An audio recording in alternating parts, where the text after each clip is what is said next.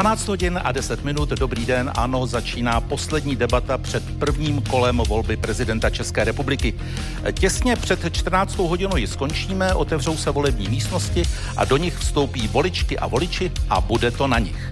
Český rozhlas dal stejný prostor všem uchazečům o prezidentskou funkci v projektu Den s kandidátem. I do dnešní debaty jsme pozvali všech osm kandidátů. Připomínám, že Josef Středula z klání o Pražský hrad odstoupil. Začíná poslední předvolební debata před prezidentskou volbou v České republice. Dobrý poslech. Volby dva tisíce dvacet tři. Super debata kandidátů.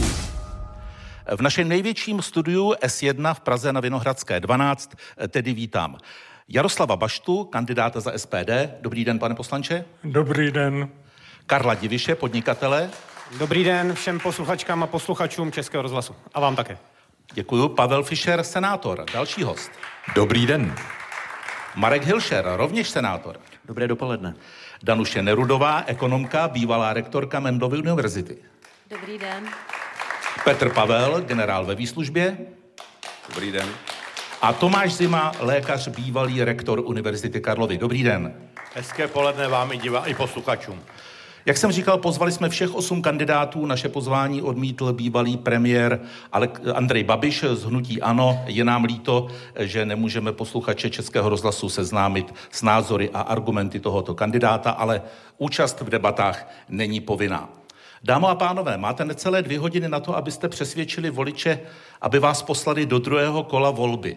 Řekněme, že teď jsou u rádií eh, jednak voliči rozhodnutí, jednak voliči skoro rozhodnutí, ale také voliči, kteří to nechávají na poslední chvíli, tedy ještě nerozhodnutí. První otázka. Zkuste si vzpomenout, když jste se rozhodli usilovat o nejvyšší ústavní funkci v České republice, čím jste začali přípravu? A začnu u Jaroslava Bašty. Studiem ústavy. Vy jste ji neznal do té doby? Znal jsem ji předtím, ale přečetl jsem si ji v tom okamžiku důkladně. Jaký okamžik byl tím prvním pro Karla Diviše? Tak já jsem se vlastně snažil v té době, kdy jsem se rozhodl o té kandidatuře, což bylo někdy v říjnu dva tisíce dvacet, co nejvíce poznat to politické zákulisí. Já jsem se setkával se spoustou politiků té minulé generace, nechtěl jsem úmyslně chodit za těmi současnými, abych přeci jenom trošku načichl k té politické práci, aby až přijdou ty novinářské dotazy, že nemám ty žádné zkušenosti z politiky, tak abych přeci jenom něco o tom věděl. Tak to byl můj začátek. Ústavu jste četl? Ústavu jsem četl dvakrát. Pavel Fischer, čím jste začal vy, když jste se rozhodl i tentokrát kandidovat na prezidenta? Dobrý den, ještě jednou. Já jsem začal tím a myslím, poprvé vůbec jsem deklaroval, že budu mít zájem o tuto funkci už v roce dva tisíce osmnáct. To bylo ještě dříve, než jsem kandidoval do Senátu. Takže jako senátor jsem se usiloval o to naplnit mandát, který jsem dostal od voličů, a jako předseda výboru pro zahraničí, obranu a bezpečnost jsem dělal vše proto, aby se za mne občané nemuseli stydět. Té práce bylo dost, protože, jak dobře víme, tak na evropský kontinent se vrátila válka a v tom také parlamenty mají obrovskou roli, abychom drželi při sobě, naslouchali Ukrajincům a také jako Evropská unie byli připraveni. Pane senátore, k tomu se dostaneme. Mě spíš zajímal jsem... ten, ten první okamžik, když jste se rozhodl, ano, půjdu i tentokrát do prezidentské volby. Čím začnu? Začal jsem tím, že jsem se snažil tu svoji senátorskou práci dělat poctivě. Děkuju. Senátor Marek Hilšer, stejná otázka. Já to trochu odlehčím, já řeknu ten první moment, kdy mě vůbec napadlo, že bych mohl kandidovat, protože to je přeci jenom trochu šílený nápad, si myslím, pro běžného občana. Bylo to v Menze, když někde Miloš Zeman, kdysi před, šestna, před osmi lety zhruba, nebo v roce dva tisíce patnáct, řekl něco, co člověka zvedne ze židle, a já jsem si říkal, já se tomu člověku chci postavit jako obyčejný občan a říct mu, co si o něm myslím. To byl ten první nápad. Tak to můžete i bez kandidatury na prezidenta. Pak to dopadlo, no nemůžete, protože my jsme proti němu různě protestovali, on si vždycky na nás udělal dlouhý nos, ale nemůžete to udělat tváří v tvář, hmm. jakoby rovnocenný partner. Takže mě napadlo, jediná možnost, jak to udělat, je ta volební kampaň. A jak jsem se začal připravovat, nejdřív jsem o to hodně mluvil s lidmi, jestli to je dobrý nápad, a pak už se to vyvinulo až do dnešní doby. Hmm. Danuše Nerudová.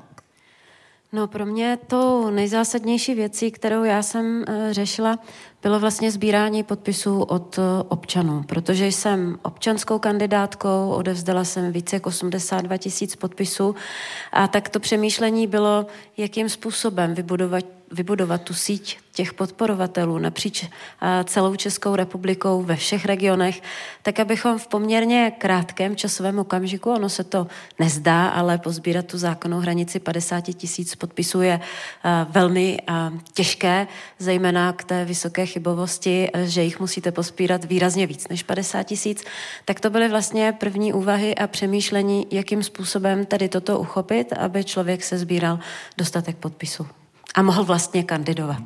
Stejná otázka pro Petra Pavla. Když ve vás tedy definitivně uzrálo rozhodnutí, že byste mohl usilovat o hlavu státu, co jste udělal jako první? No, mojí profesí byla bezpečnost, mezinárodní vztahy a přestože stále ještě mezi lidmi je takové obecné povědomí o tom, že vojákům je jenom křičet rozkazy, případně pochodovat, tak přece jenom moderní bezpečnost vyžaduje mnohem víc, takže ten přehled musí být v řadě jiných oblastí, ať už je to ekonomika, energetika nebo sociální problémy, náboženské, historické. Ale uvědomil jsem si, že moje znalosti třeba právě ve financích a v jiných věcech nejsou takové, abych mohl zodpovědně se o ten úřad ucházet, tak jsem se obrátil na lidi, o kterých jsem přesvědčen, že ty znalosti mají a začal jsem s nimi intenzivně konzultovat, abych ty díry ve svém vzdělání, které jsem měl, doplnil. A tohle kolečko otázek a odpovědí uzavírá Tomáš Zima. Tak když ta myšlenka ve mě dozrála, tak první bylo rozplánovat si ten rok, zhruba nebo necelý rok, na to, aby člověk se mohl setkat co nejvíce s lidmi z naší krásné země od Mariánských lázní po Stupavu, od Nového Boru po Český Krumlov a, a Pálavu a aby člověk poznal co nejvíce, co lidi trápí, čím žijí a jaké jsou jejich problémy. Děkuji vám za odpovědi. Druhá otázka. Je mezi vámi někdo, kdo bude v té první v tom prvním kole volby volit někoho jiného než sebe? Zvedněte ruku, stačí. Jestli je tam někdo, kdo bude volit někoho jiného než sebe. Nikdo ruku nezvedá. Dobrá. Kdybyste nemohli volit sebe, koho byste volili? Marek Hilšer. Mluvte trochu. Já bych volil Pavla Fischera. Pavel Fischer? Já bych volil někoho, a to platí i pro druhé kolo, pokud se sám nedostanu. Kdo by porazil Andreje Babiše? Jaroslav Bašta? Někoho. V tomto případě jo. Je to naprosto jasné. Já jsem rozuměl odpovědi. Karel Diviš? Tak já jsem někde říkal, že by se mi pan Fischer líbil jako můj ředitel zahraničního odboru, no a tak nevím, tak bych ho možná asi neměl volit, aby to nevyhrál, no, tak nevím, koho bych volil. Dobře, Danuše Nerudová? Já bych volila jakéhokoliv demokratického kandidáta, protože si myslím, že první kolo je o volbě srdcem. Petr Pavel? Já bych volil, tak jak říkal Pavel Fischer, někoho, kdo bude mít šanci ve druhém kole porazit Andreje Babiše a v tomto případě, kdybych tam nebyl já, tak bych volil Danuši Nerudovou. Děkuju a písmeno Z, Tomáš Zima? Já říkám, že v prvním kole se má volit srdcem a ne mediálními průzkumy a já bych volil Marka Hilšera, kterého strašně dlouho znám. Tak děkuju za vaše odpovědi. Prezidentovou politiku dotvářejí i jeho nebo její nejbližší spolupracovníci a poradci, kancléř, vedoucí odborů, třeba i mluvčí, ale zatím jen menšina z vás otevřeně přiznala, komu by tyhle funkce nabídla, u koho by hledala radu. Uděláte to teď? Tomáš Zima. Neudělám to teď, já mám ty jména rozmyšlená, jsou to respektované osobnosti, které zastávají různé pozice a funkce v našem státě či v zahraničí a e, lidé buď důvěřují mě a budou důvěřovat, že e, si vyberu spolupracovníky, které budou splňovat všechny nároky a když jsem byl zvolen rektorem, řekl jsem předtím pouze jedno jméno pro rektora, který kandidoval proti mně, protože jsme si vzájemně řekli, že budeme toho druhého dáme do svého týmu. Hodinu po volbě jsem měl osmdesát procent prorektorů, která jsem sdělil. Pane profesore, proč to neřeknete teď? Protože nebudu ty lidi vystavovat, vystavovat médiím a říkám, jsou někde zaměstnáni, nějaké pozice vykonávají a podobně. Dobře, děkuji za odpověď. Stejná otázka pro Jaroslava Baštu z S P D. Já jsem představil minulý týden, před týdnem, tým, který, se kterým počítám, který mě bude podporovat, ale abych vám říkal teď konkrétní jména, kdo bude na kterém místě, tak to neudělám. A z jednoho prostého důvodu. Během toho týdne došlo k tomu, že jednoho z těch lidí vyhodili z práce, pana profesora Druláka, a druhého, který nebyl v tom týmu, ale odvážil se mě podpořit, pan Roman Horký ze skupiny Kamelot, taky momentálně vyšetřován nejprve kriminální policií a teď policií, která šetří extremismus, protože se odvážil poblahopřát k pravoslavným Velikonocům, Rusům, Ukrajincům a Bulharům. Takže nebudu říkat nic dřív než ve druhém kole, protože mám pocit, že nežijeme v demokracii, ale v té Krylově demokratuře. Říká Jaroslav Bašta z S P D. Karel Diviš.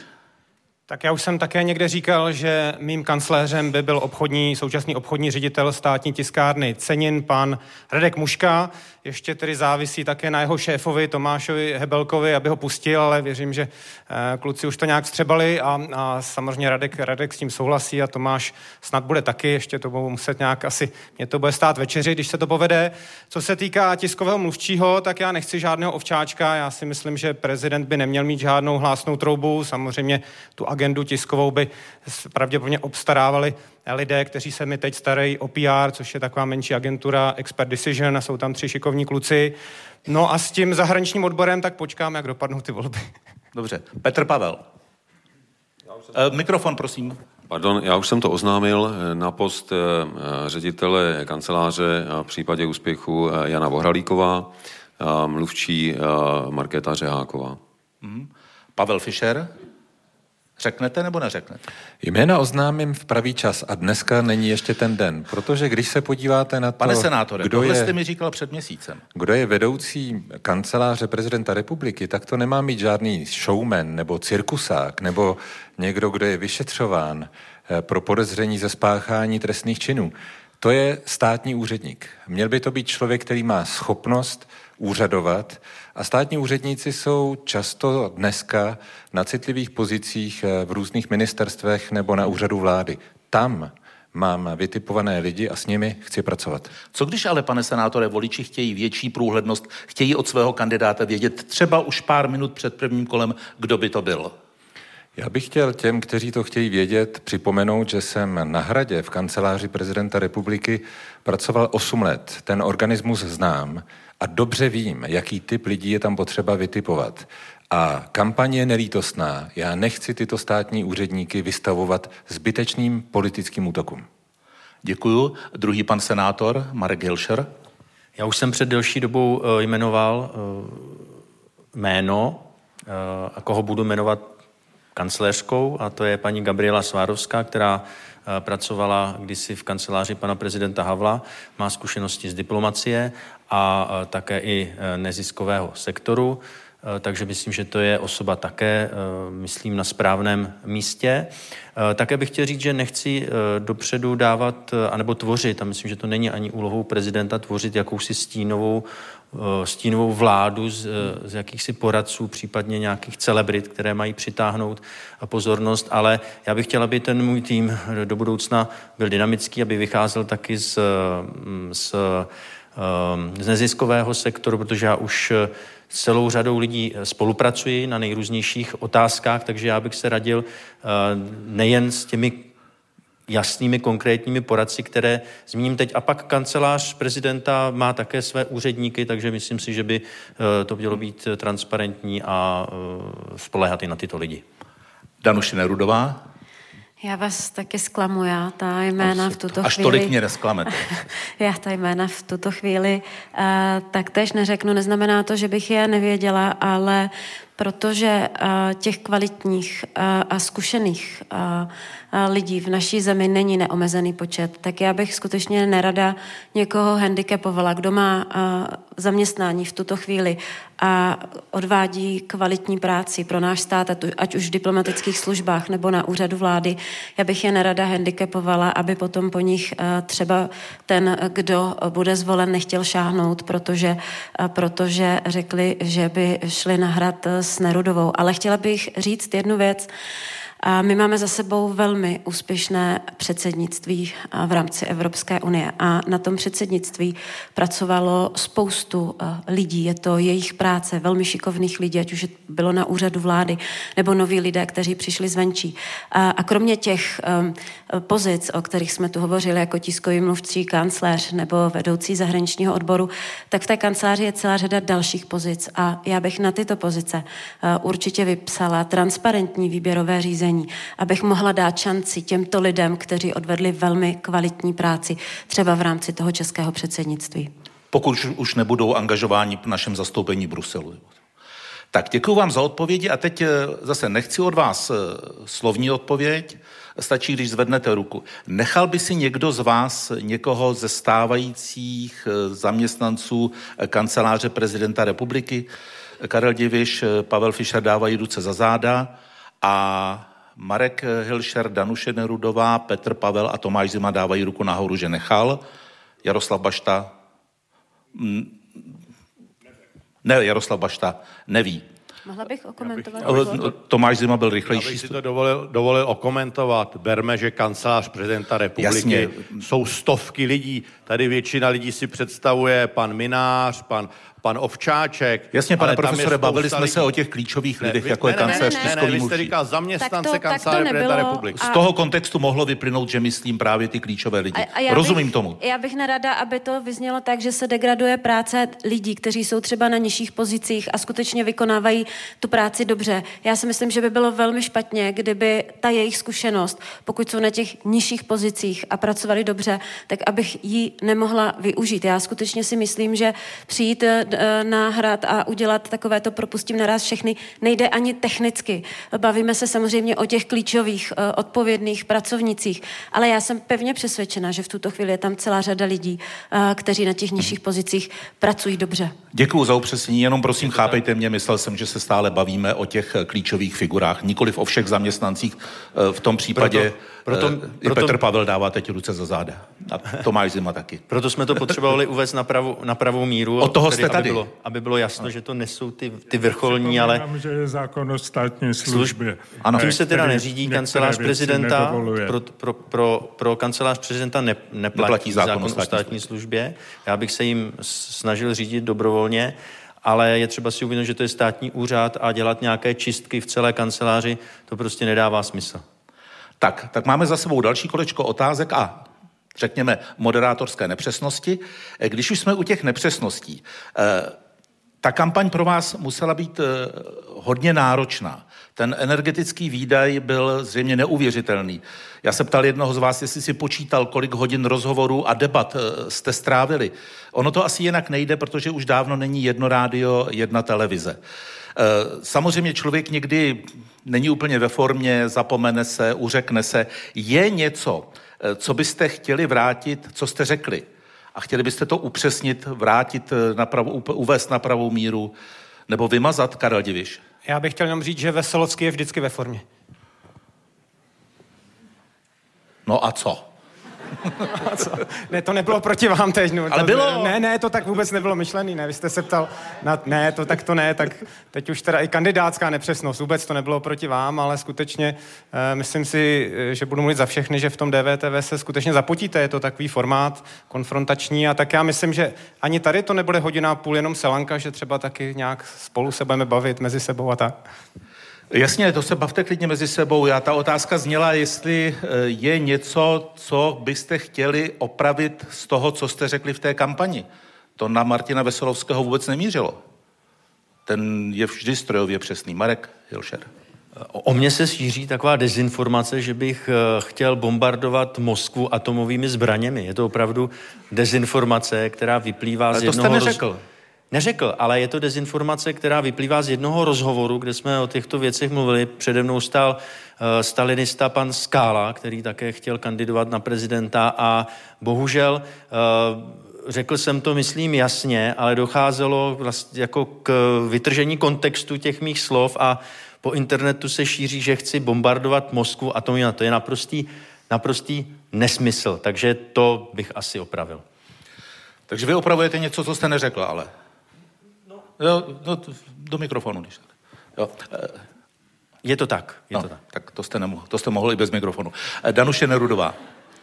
No, mně se to stalo vlastně u vás v pořadu, protože jste mě tak konsternoval tím, jak jste mě oslovoval v tom pořadu, že věc, kterou jsem opakovala už to by se Veselovskému nestalo. stokrát nebo dvěstěkrát, tak jsem nedořekla konec a hovořila jsem o paní prezidence Čaputové a skončila jsem, že zabránila skládce. Už jsem neřekla tu druhou půlku, že se postavila mafii ve velmi dlouhé soudní bitvě a že vyhrála. A musím říct, že třeba toto mě potom zpětně samozřejmě velmi mrzelo.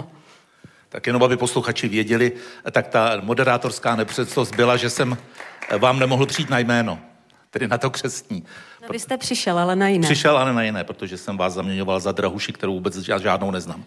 Tak, je tady ještě někdo, kdo by chtěl něco vrátit zpátky? Pavel Fischer? Včera večer jsem dal na Facebook v reakci na tu televizní debatu na televizi Nova krátký příspěvek, ironický, ve kterém jsem označil populistu Andreje Babiše vlast za nebezpečí pro naši zemi. A e, Andrej Babiš ten text zřejmě vyložil po svém a vzal ho jako podporu pro sebe. To mně přijde jako faul a chci jenom upřesnit, že Andreje Babiše v žádném případě nepodporuji, je to pro mě velké nebezpečí pro tuto zemi. A kdybych já sám nemohl proti němu v druhém kole stanout, podpořím každého, kdo proti němu bude. Ten, ta manipulace, kterou, se, kterou sledujeme z jeho strany na Facebooku a dalších sociálních sítích, je opravdu mimořádná. A tady jsem chtěl jenom varovat, že ne všechno, co Andrej Babiš napíše, se skutečně stalo. Tak, děkuji za upřesnění. Ještě Jaroslav Bašta, tuším, se hlásil o slovo. Nevidím důvod k tomu, abych měnil cokoliv na tom, co jsem v průběhu kampaně řekl. Já to nechci znovu otevírat, ale to s tím odvoláváním vlády, pane poslanče, to na tom trváte? Na tom samozřejmě trvám. Já jsem rád, že se vás na to můžu takhle zblízka zeptat. To si mám představit tedy v případě vašeho úspěchu a zvolení na hrad, že přijdete do práce, zavoláte si premiéra a řeknete mu končíš. Ne, zavolám si, zavolám si právní odbor a nařídím mu, aby mě připravil ty materiály k tomu, abych si pak mohl zavolat premiéra se všemi podklady, které k tomu patří, i se stanovisky ústavních právníků. Jasně, vy se opíráte o patřičný článek ústavy, který říká, že premiér, prezident jmenuje a odvolává vládu. Ano. Dobře, představujete si, že byste ji takhle odvolal. Znamená to tedy při tomhle výkladu ústavy, že byste ji zároveň i novou jmenoval okamžitě? Je to, minimálně by tam měla být tak jako v roce dva tisíce třináct, kdy v podobné situaci byl Miloš Zeman, kde akorát tím článkem šedesát dva pohrozil a premiér Nečas pak sám podal demisi. A takže jako a okamžitě, a Miloš Zeman okamžitě jmenoval úřednickou vládu. Já se u toho zastavuji, takže tady protože... máme precedenty, precedenty v právu a v politice hrají svoji velice důležitou roli. To a jinak bych asi... ještě k tomu řekl to jedno zásadní, protože to odvolání vlády mám jako svoje heslo, říkám ho od samého začátku. V okamžiku, kdybych byl zvolen, tak budu chápat toto zvolení jako mandát od voličů, abych to vládu odvolal. Já tomu rozumím, jenom na tu, na tu paralelu s Milošem Zemanem bych měl protiargument, že když za Milošem Zemanem, nynějším prezidentem, přišla skupina nespokojených občanů, která ho žádala, aby odvolal vládu Petra Fialy, tak on to neudělal. Ale udělal to, udělal to, nebo lépe řečeno postupoval takto v roce dva tisíce třináct, kdy Nečasova vláda měla podporu sto osmnáct poslanců v poslanecké sněmovně. Byla jenom dva mandáty pod ústavně většinou. A byla to taky pěti koalice. Takže jako jestliže to neudělal Miloš Zeman teď, tak to neznamená, že ten precedent z toho roku třináct neplatí. Děkuji vám za vysvětlení. Omlouvám se, že jsem se u toho chvíli držel, ale domnívám se, že výkon prezidentského mandátu a ústava by měly být spojité, kompatibilní nádoby. Pavel Fischer se hlásil. Já bych chtěl jenom občany ubezpečit o tom, že prezident není mimo kontrolu a že tak, jako to bylo u Miloše Zemana, že se právě tento skutek stal součástí ústavní žaloby, tak chci ubezpečit Jaroslava Baštu, že by Senát okamžitě konal, protože není možné, aby si ústavu prezident vykládal svévolně. Ústava je pravidlo pro každého. Děkuji, hlásil se Tomáš Zima. Já jenom ještě k té vaší první otázce, tak byly to nějaké přeřeky, kdy jsem, myslím, pro Radio Impuls řekl místo, a pak jsem se opravil, že si rád zaližuji, tak jsem řekl, že sněží, a pak jsem slyšel v rádiu takový ten sestřih, že e, sněžilo jednou jednoho pana ředitele, ředitele na Homolce, tak bych to trošku odlehčil od toho vážného tématu, ale já bych řekl, že lhát se nemá. A tak jmenujete a prostě, se Zima, že jo, tak s tím sněží. Jmenuji se Zima, já, to, já mám rád i toto období a jsem, je mě trošku líto, že není ten sníh, aby jsme si mohli třeba zaližovat. Ale e, k té ústavě jako lhát se nemá. Něco jiného, a to jsem bohužel i ve své funkci rektora i děkana musel jsem někomu říct, jestli sám nezváží svůj odchod, anebo budu činit kroky v souladu se zákoníkem práce. A rozumný člověk, jak si tu demisi v tomto případě podá. Takže ten článek nikdy nebyl aktivován, nikdy nebyl reálně použit, bylo to určitý té pohrožení a ta situace taky tehdy byla úplně jiná, protože došlo samozřejmě k zásahu policie na úřadu vlády a byly tam další a další věci. Takže to není situace roku dva tisíce dvacet tři. Takže říkám, toto nikdy nebylo použito, je to otázka těch právníků a já si myslím, že ten článek šedesát dva neříká to, že prezident odvolává vládu, jsou tam další články kolem číslice devadesát a výše, které říkají přesný postup, jaký je. Dobře, děkuji, Karel Diviš. Dostanete slovo, pane poslanče Bašto, jen si vyslechneme reakce vašich spolubesedníků. No mě také trošku děsí to uhý, uhýbá, ne, ohýbání ústavy, i když kdybych třeba byl příznivcem monarchie, tak možná král Bašta první možná by nebyl uh, úplně tak špatný, ale mě teda vyděsilo daleko víc to, co jsem slyšel v nějaké z posledních debat od pana Pavla, protože on vlastně říká a je považován za demokratického kandidáta, také několikrát opakoval, že nebude ohýbat ústavu a z jeho úst najednou vyšlo, že pokud by vládu sestavil někdo, jiné, někdo jiný, například S P D, které, které samozřejmě má takové zvrhlé návrhy, jako udělat monarchii a odvolávat vládu, takže by třeba nejmenoval ministra někoho z jejich zástupců. To se pak může stát, je to skutečně demokratické, to se pak může stát, že nebude jmenovat třeba nějakého příští ministra pana, pana Fialu nebo eh, paní Schillerovou, eh, eh, dredaře prostě pana, eh, pana Bartoše, takže to mě skutečně vyděsilo a chtěl bych znát tu reakci, jak si tohle můžete dovolit říct. Petr Pavel má slovo, tuším, že Karel Diviš naráží na váš výrok, že byste ministrem školství, tuším, nejmenoval Tomia Okamuru, což jste řekl někde na Primě. Já jsem řekl samozřejmě, že se na cásku, by to bylo mravní ohrožení. Že to považoval za mravní ohrožení mládeže. Ale pan Diviš asi nesledoval tu besedu pořádně. Já musím říct, že jsem tam specifikoval jasně ministerstva, u kterých bych to považoval za riziko. Tím jsem neřekl, že na jiné ministerstvo by to třeba nešlo. Já bych rozhodně nevyloučil žádnou stranu a priori. Ale na druhou stranu říkám zcela otevřeně, že pokud by zástupce S P D s názory, které dnes má například na válku na Ukrajině, s názory na členství v NATO, tak pokud by někdo, kdo by měl být designovaným premiérem na funkci třeba ministra obrany, ministra zahraničí, což jsou klíčová ministerstva, nabídl eh, někoho, kdo má eh, jednoznačně názory, které jsou v rozporu s našimi národními zájmy, no pak bych jako prezident, který má eh, sledovat ústavní pořádek a stabilitu a bezpečnost této země, musel vážit, jestli takového člověka jmenovat. A samozřejmě bych nabídl eh, premiérovi, ať si to zváží a takového člověka eh, nabídne na jiný rezort, kde eh, takové riziko není. Děkuju. Pardon, Karel Diviš dostane slovo. Předposlední reakce bude od Marka Hilšera. Prosím teď.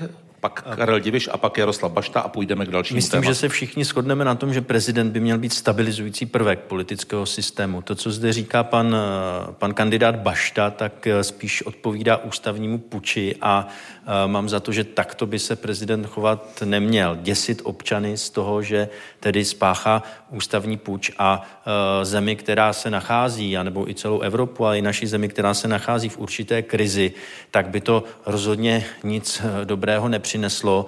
I v situaci, kdy třeba nemusíme souhlasit s tou, s tou danou vládou nebo s těmi danými politiky, ale oni vzešli ze svobodných voleb. Systém říká jasně, kdo má sestavovat vládu, takže toto opravdu zavání ústavním pučem a, a, a není to správně. A ono tak trochu znakem populismu je to, že politici slibují něco, co vlastně nemohou splnit. A to by pan Bašta splnit nemohl. Karel Diviš má slovo. No já jsem to chtěl doplnit. Já rozumím tomu, že každý člověk má nějaké preference a mě třeba se ta, také někteří politici nemusí líbit, ale skutečně myslím si, že pokud říkáte, že nechcete být ten aktivistický prezident, tak jakákoliv vláda, jakýkoliv ministr, který není stě, trestně stíhaný, který prostě nemá žádné škraloupy, byť je třeba ze strany, která vám není sympatická, to dokážu pochopit i, i v tom případě, co jste jmenoval, a, tak říkáte prostě něco jiného a něco jiného byste potom dělal. Z toho mám, z toho mám velké obavy. A když k tomu ještě připočtu vaše názory, co se týkají cenzury, utahování šroubů s ministrem Rakušanem, že budeme tady určovat, jaké informace jsou pravdivé, jaké jsou nepravdivé, tak toho já bych se jako občan děsil ve vašem případě. Nezlobte se na mě. Tak ještě Petr Pavel k témuž. Já to vezmu jenom tak, že asi sněžilo u Divišu.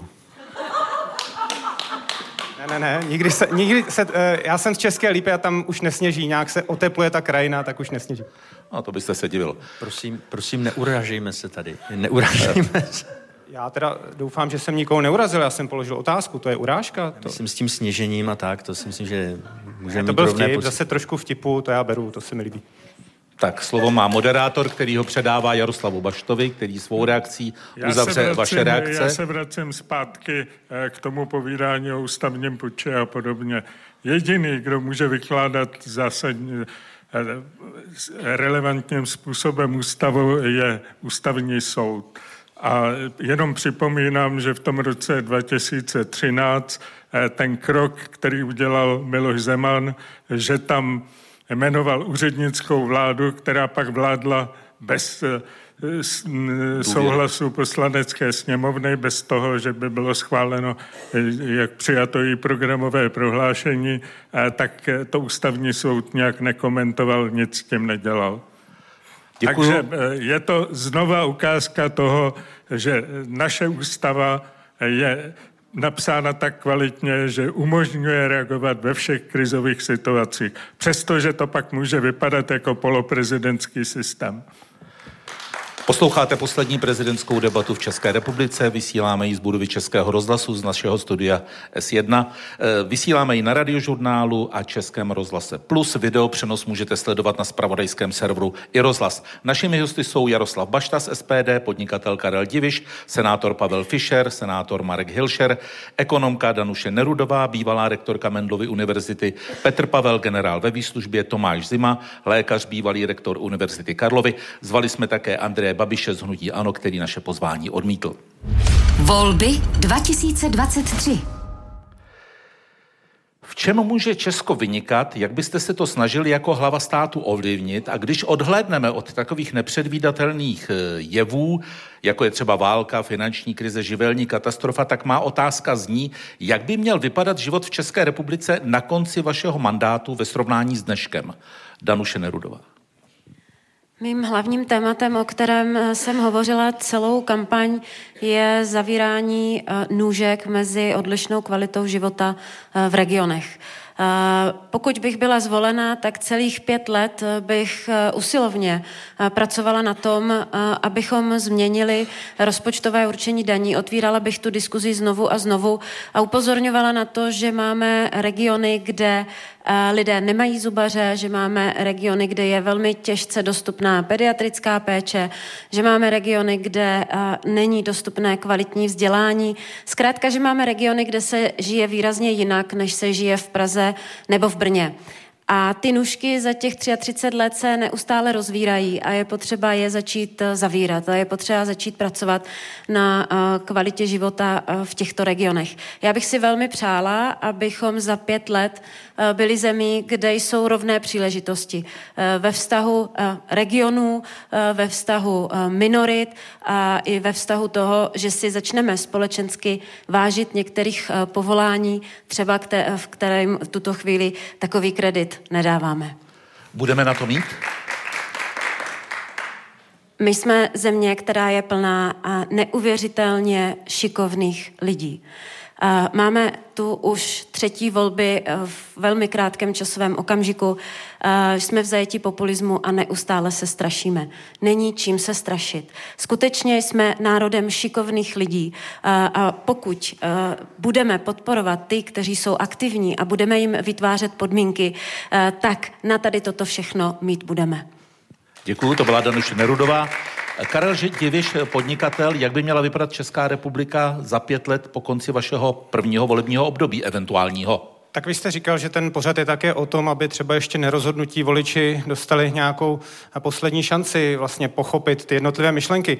To, co paní Nerudová říká, je naprosto v pořádku a vlastně v tomhle se naše volební programy téměř překrývají, protože já říkám, že bychom do regionu měli na základě třeba nějakého principu Tomáše Bati vrátit úzkou spolupráci mezi municipalitou, školstvím, nějakými firmami. Ale z její strany, a teď, teď to neberte jako nějaký útok, ona prostě z mé strany je víc idealistka, je posunutá doleva. Já říkám, že naše země šikovných a chytrých lidí, s čímž také souhlasím, je pravic, by měla být pravicová země. My jsme tady vybudovali skvělé věci v historii, byli jsme také tahouny za první republiky a tímto způsobem, jak ona to vykládá, si myslím, že to dělat nejde. Ta moje vize spočívá v tom, abychom primárně zainvestovali do školství. To nemůže být výdaj ze státního rozpočtu. Nemůžeme se dívat, jestli to bude x miliard sem, x miliard tam. Ano, všichni řeknou, kde na to vzít. Tohle musíme ještě jednou risknout, jinak je s námi amen. Dostat tedy tu vzdělanost a, a znovu oživit tu ekonomiku v těch regionech.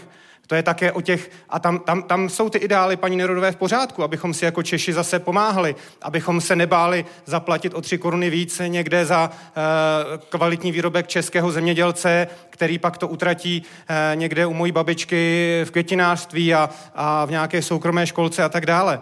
Takže to tam, to tam tak je. A jak to udělat? No nastartovat ekonomiku. A v čem jsme dneska dobří? Jo? Dneska jsme dobří v í té technologiích, v high-tech technologiích, takže já mluvím o posílení obrany schopnosti země, eh, posílení eh, armády, eh, jednoznačně dát dvě procenta há dé pé, ale ne, ne na nějaké předražené, zlobované zakázky, ale posílit Dobře. To, protože... Pane Diviši, ta otázka nesměřovala k tomu, abyste nám představil celý svůj prezidentský program. Já jsem ale řekl, jak to nastartovat, to s tím souvisí. Jak s tím nastartovat a za pět let, hmm. pokud uh, dáme dohromady školství, regiony a obrany schopnost země a dáme v to jako v jeden celek, tak ta země může výrazně růst a být moderní, sympatickou, přátelskou a budeme tahounem v Evropě. A na to nestačí Dobře. Nějaké idealistické, socialistické vize. A vy chcete říct, že ta vize Danuše Nerudové byla socialistická? Ano, je levicová, neříká žádný recept, říká e, pěkné věty, s kterými souhlasím a já bych si přál. No tak vidíte. E, ty věty bych si přál, ale nejde to tak, že budeme, že budeme přijímat bezhlavě euro, že budeme říkat e, pod rouškou Green Dealu, že všechno, všechno, že budeme růst a nebudeme e, tyhle ty věci, Pardon, které... Pardon, vy, vy, vy mi vyzobáváte další témata z tohoto, takhle ne, takhle ne. Danuše Nerudová, reakce. A když dovolíte, já bych, já bych panu Divišovi trošku vysvětlila to školství. My jsme do toho školství nainvestovali docela dost peněz. Zaplať pán Bůh, že vzrostly platy učitelů v regionálním školství, takže dnes ti učitelé už opravdu mají slušné mzdy. Ale za ty investice máme průměrnost v tom školství. Tady panuje představa, že čím více peněz nalijeme do školství, tak tím dostaneme lepší výsledek. To není úplně pravda. Naše školství má dvě základní, nebo má dva základní problémy. První ten, první je, že je velmi neprostupný ten systém. My neumíme vytěžit talent dětí, které jsou třeba ze sociálně slabých rodin, protože ten systém je nastaven tak, že například to, jakého vzdělání dosáhnou vaši rodiče, výrazně determinuje to, jakého vzdělání dosáhnete vy. A neumíme si poradit s dětmi, které uh, jsou talentované, ale jsou třeba z nějakých minorit. To je první věc, kterou je potřeba Pardon, uh, odstranit. Nesouvisí s financováním. A když dovolíte, tohle, tohle... tak ještě jedna. Když dovolíte, tak ještě jedna, protože ta je velmi důležitá. Taková stručná. Zásadním důležitá. problémem našeho školství, který se přelívá do celé společnosti a souvisí to s vývojem ekonomiky, je to, že my neumíme pracovat s chybou. Děti ve školách mají strach hmm. udělat chybu. A to se přelévá potom i do schopnosti a ochoty podnikat. Lidé nejsou podnikaví, protože mají strach, že neuspějí a že společnost jim bude dávat nálepku neúspěšného. Děkuju za odpověď. Pan senátor Fischer tady na mě ukazuje různá gesta. To první jsem pochopil. Ptal jste se, kolik je hodin? Ne, mně přišlo, mně přišlo, že tady mluvíme o školství, ale vaše otázka byla přeci úplně jiná, tak bychom se k ní měli vrátit. Ano, Já ano. jsem vám chtěl pomoci. Jo, děkuju. A, ten, a, t, pardon, a to druhé gesto znamenalo co? Takový čtverec? Ne, že bychom se měli vrátit té vaší otázce. Rozumím, rozumím řeči těla, takže se vracíme k mojí otázce. Kde byste chtěli mít Českou republiku za pět let, kdyby vrcholil váš prezidentský mandát? Petr Pavel. Asi bych mohl opakovat řadu z toho, co bylo řečeno, protože v tom se asi shodneme, ale spíš bych to vzal možná trochu jinak. Zemí, kde přestane z velké části fungovat blbá nálada, tak jako je to dosud, přestaneme se handrkovat o detaily a začneme se řídit přístupem my na to máme, my to zvládneme, raději než tím, ono to nejde, ono to nemá smysl. A tomu musí jít prezident naproti jako první. Pokud bude uvolňovat příležitosti, pokud bude zviditelňovat dobré příklady, pokud dá prostor lidem, kteří mají dobré nápady, tak pak jak školství, zemědělství, životní prostředí a další, tak se můžeme posunout výrazně už za ten, za ten jeden, jeden mandát. Já si myslím, že to je právě o té změně atmosféry a to je právě prezident může hodně přispět. Děkuju. Marek Hilšer. Tak já bych mohl také hovořit o těch konkrétních věcech, které zde byly zmíněny, rozevírání nůžek regiony. Já dokonce z jednoho z takových regionů pocházím. Mohl bych mluvit o, o, o problematice exekucí. Důležitá je samozřejmě také naše energetická bezpečnost. My jsme dnes velmi zranitelní. Já bych byl rád, kdybychom do pěti let vyřešili ten, ten velký problém, který vznikl teď s naší energetickou závislostí. Proto bych rád podpořil myšlenku obnovitelných zdrojů, ale pro lidi demokratizace energetiky, tak aby každý občan České republiky, který může, mohl vytvořit tu jednu velkou elektrárnu s tím svým jedním panelem za pomoci státu, protože to nás dělá nezávislými. Ale obecněji, myslím si, že největší výzvou toho prezidenta, který nastoupí, bude opravdu spojení té společnosti. A spojení společnosti si myslím, že může jít tou cestou, že ten prezident bude hájit opravdu ten veřejný zájem. Zájem, zájem této společnosti a ne zájem jakýchsi soukromých zájmových skupin, které si vlastně ten stát nějakým způsobem přivlastňují. A pak to má řadu negativních důsledků, o kterých jsem třeba tady, tady já také mluvil. Energetická nezávislost dnes není, protože velké firmy se prostě prosazovaly v politice. A ten prezident by měl toto, toto pojmenovávat. A, a tím mám za to, že může uh, přispět k tomu rozevírání, nebo respektive zavírání, zavírání, zavírání nůžek. Dobře. Uh, pět let je uh, krátká doba, ale my musíme začít a musíme to nastartovat. Tak jde o to, v jakém věku je pět let krátká doba. Uh, Tomáš Zima? Tak já bych si zejména přál, aby v naší, lidé, aby v naší zemi neměli lidé strach. Aby se nebáli, protože to je symptom dnešní doby, strach z toho, jestli samoživitelky a samoživitelé, maminky budou mít na konci měsíce peníze na jídlo pro své děti, školní obědy, aby lidé na konci měsíce jim něco zbylo i proto, aby mohli se třeba trošku rozvíjet a koníčky a samozřejmě i obavy z války, která tady je. To je jedna, bych řekl, hlavní priorita. Naše země oplývá jediným bohatstvím, nemáme tady žádná, nestříká tady ani ropa, možná máme trochu litia na Cínovci, ale oplývá umem a šikovností lidí. A to je třeba rozvíjet nejen u mládeže, ale u všech generací, protože všechny v průběhu života se může řada lidí naučit spoustu nových dovedností a, a rozvíjet je. Takže to je jedna podstatná věc. Ale co k tomu může udělat prezident? Prezident může udělat jednu obrovskou věc a to je ukazovat, šikovné a talentované lidi a firmy. Já nesouhlasím s tím, že u nás se lidi bojí podnikat. Tady je spousta šikovných malých středních firm. Naposled včera uh, jsem na jihu Čech uh, v Olešnici, firma o sto zaměstnancích, malá, vyrábí rodinné domky, dřevostavby, což je současný trend, i ekologický, strašně sympatičtí lidé. Jsou ta lidé, kterých přichází s vizemi a ty je třeba ukazovat. Protože v médiích v současné době vidíme nehody, neštěstí a tragédie, ale pozitivní příklady lidí, které mohou tahnout, a to jak lidské příběhy, tak příběhy českých firem je minimum. A to je role prezidenta, aby takovéto lidi ukazoval nejen u nás, ale aby jim otvíral dveře do světa a propagoval české výrobky a českou tradici. Jenom upřesním, jak v kterých médiích vidíme nehody a to další.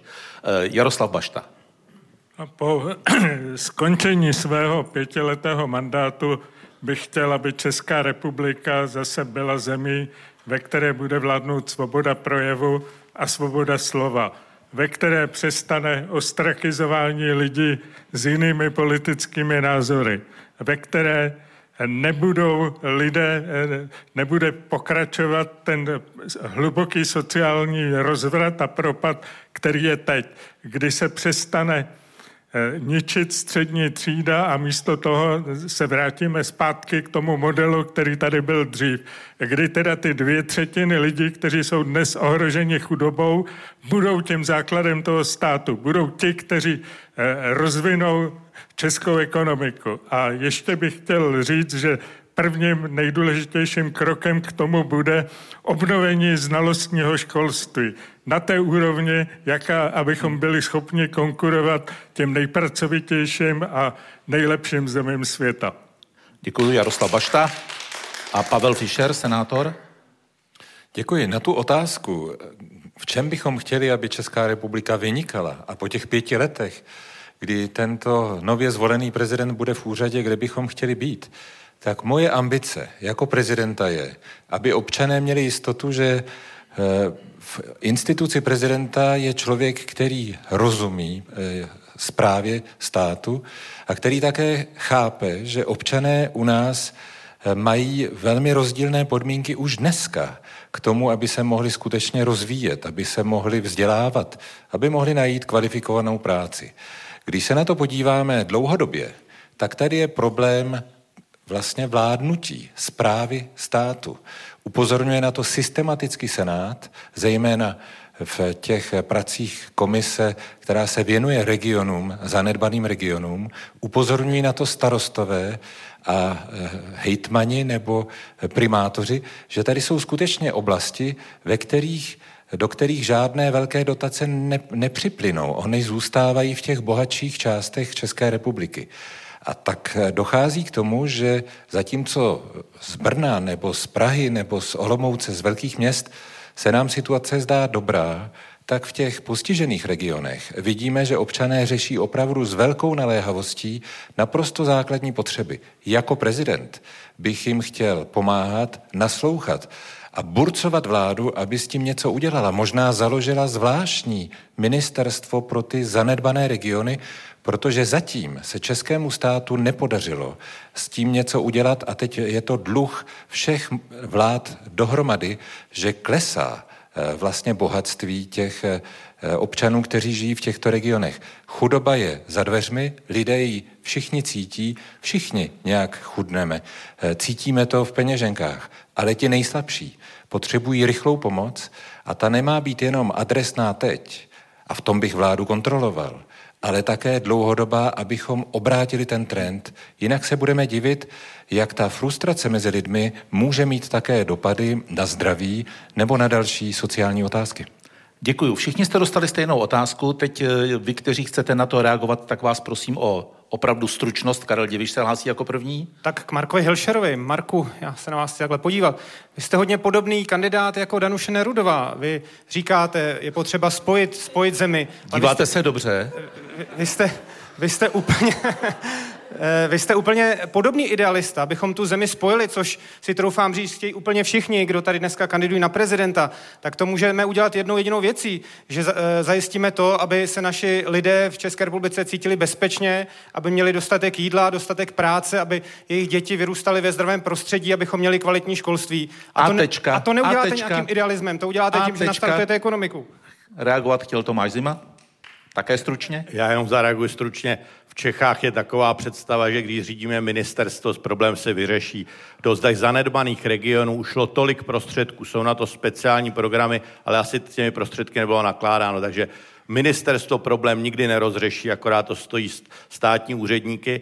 A jedna věc je, do těch regionů musíme vytvořit podmínky pro to, aby se tam lidé vraceli do vesnic, do malých měst, systémově, ale ne ministerstvem. Danuše Nerudová a její reakce? Děkuji, já bych taky chtěla zareagovat na to nové ministerstvo. My to ministerstvo máme a je to ministerstvo pro místní rozvoj. A to asi, to asi tady v tuto chvíli nečiní tak, jak by mělo. Podívejte já... se, co dělá ten, který ale, volá po tom ministerstvu. Ale já, dělá já, takhle, že nemáme. Já, já, chci, já chci říct jednu věc.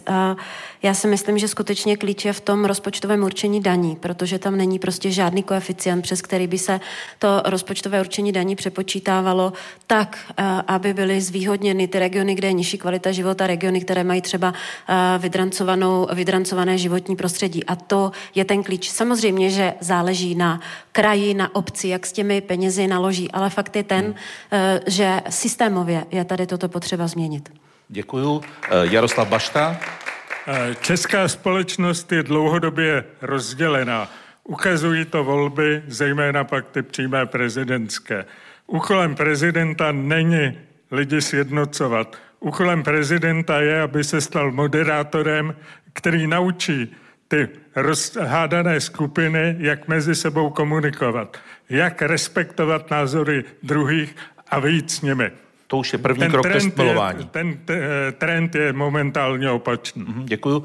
A ještě tedy Marek Hilšer. Já bych také rozporoval to ministerstvo opravdu. Myslím si, že ministerstvo máme. Je důležité, aby politici dali akcent na problematiku těch, těch regionů. A myslím si, že často je dobré přenášet i ty pravomoce na ty nižší úrovně. Já myslím, že dnes víme, že starostové nebo respektive komunální politika se těší mnohem větší důvěře než, než ta vyšší politika a často i ti lidé v tom místě moc dobře ví, co mají udělat, akorát ti nahoře je neposlouchají. Takže spíše jít touto cestou, i když chápu snahu pana, pana senátora Fischera vlastně zdůraznit to téma například přes ministerstvo, ale myslím si, že to, že to hmm. není potřeba. Tak a uzavírá Pavel Fischer, jestli chce vzít zpátky tu svoji smělou vizi nového ministerstva? Já jsem velmi potěšen, že můj návrh vzbudil pozornost, tak já budu ale pokračovat. Ale negativní, ale taky pozornost. Tak já budu pokračovat.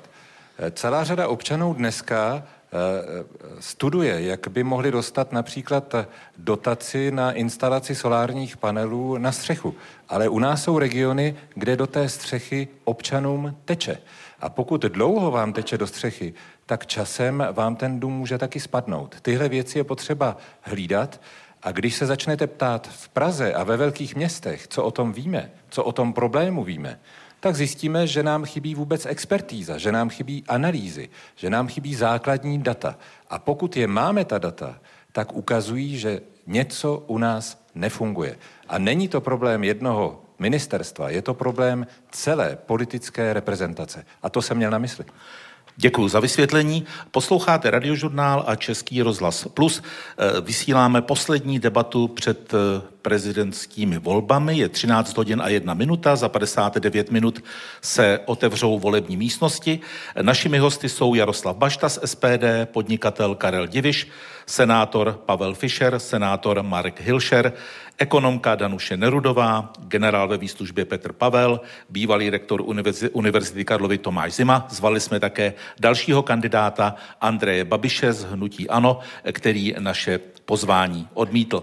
Prezident má ten luxus, že nemusí plout na takové té pěně dní, eh, mohl by se dívat dál, možná za to jedno funkční období, a nejenom třeba k hranicím České republiky, ale i za ně. Je tady pořád jedno lidstvo, jedna planeta.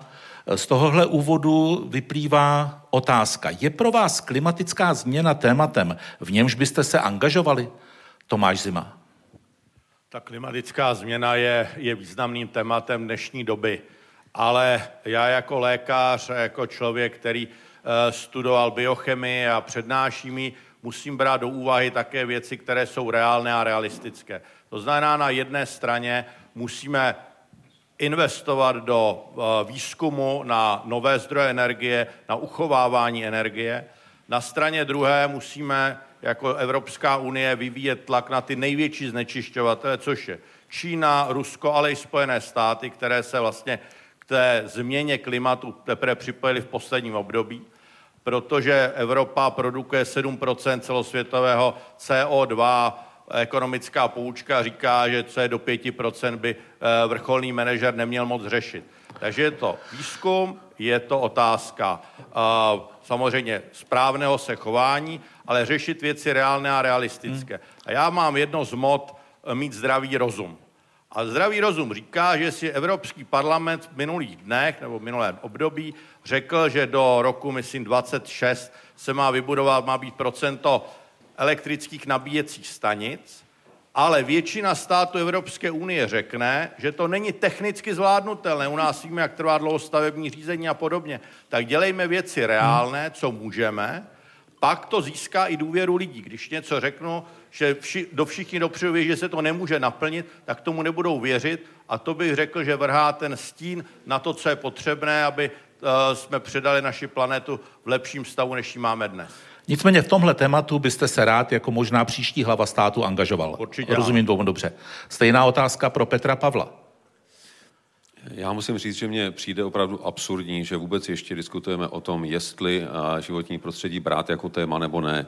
Já si, já si myslím, že tady žádná jiná varianta není a je špatně, že se z toho neustále dělá politika. Je špatně, že mnozí si berou například Green Deal jako strašidlo, případně nástroj na svoje oponenty.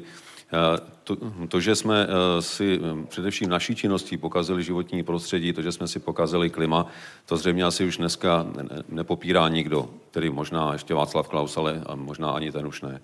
Ale je asi nezbytné se o tom začít bavit naprosto pragmaticky, nehledat žádná dlouhodobá řešení, i když i na nich se musí pracovat, ale začít dělat všechno to, co můžeme dělat teď hned a udělat z ochrany životního prostředí téma, ať už posuzujeme nové stavby, výstavbu dálnic nebo rozvoj zemědělství. Prostě ten klimatický odstaveček by tam měl být v každém projektu a měli bychom to brát jako životní realitu.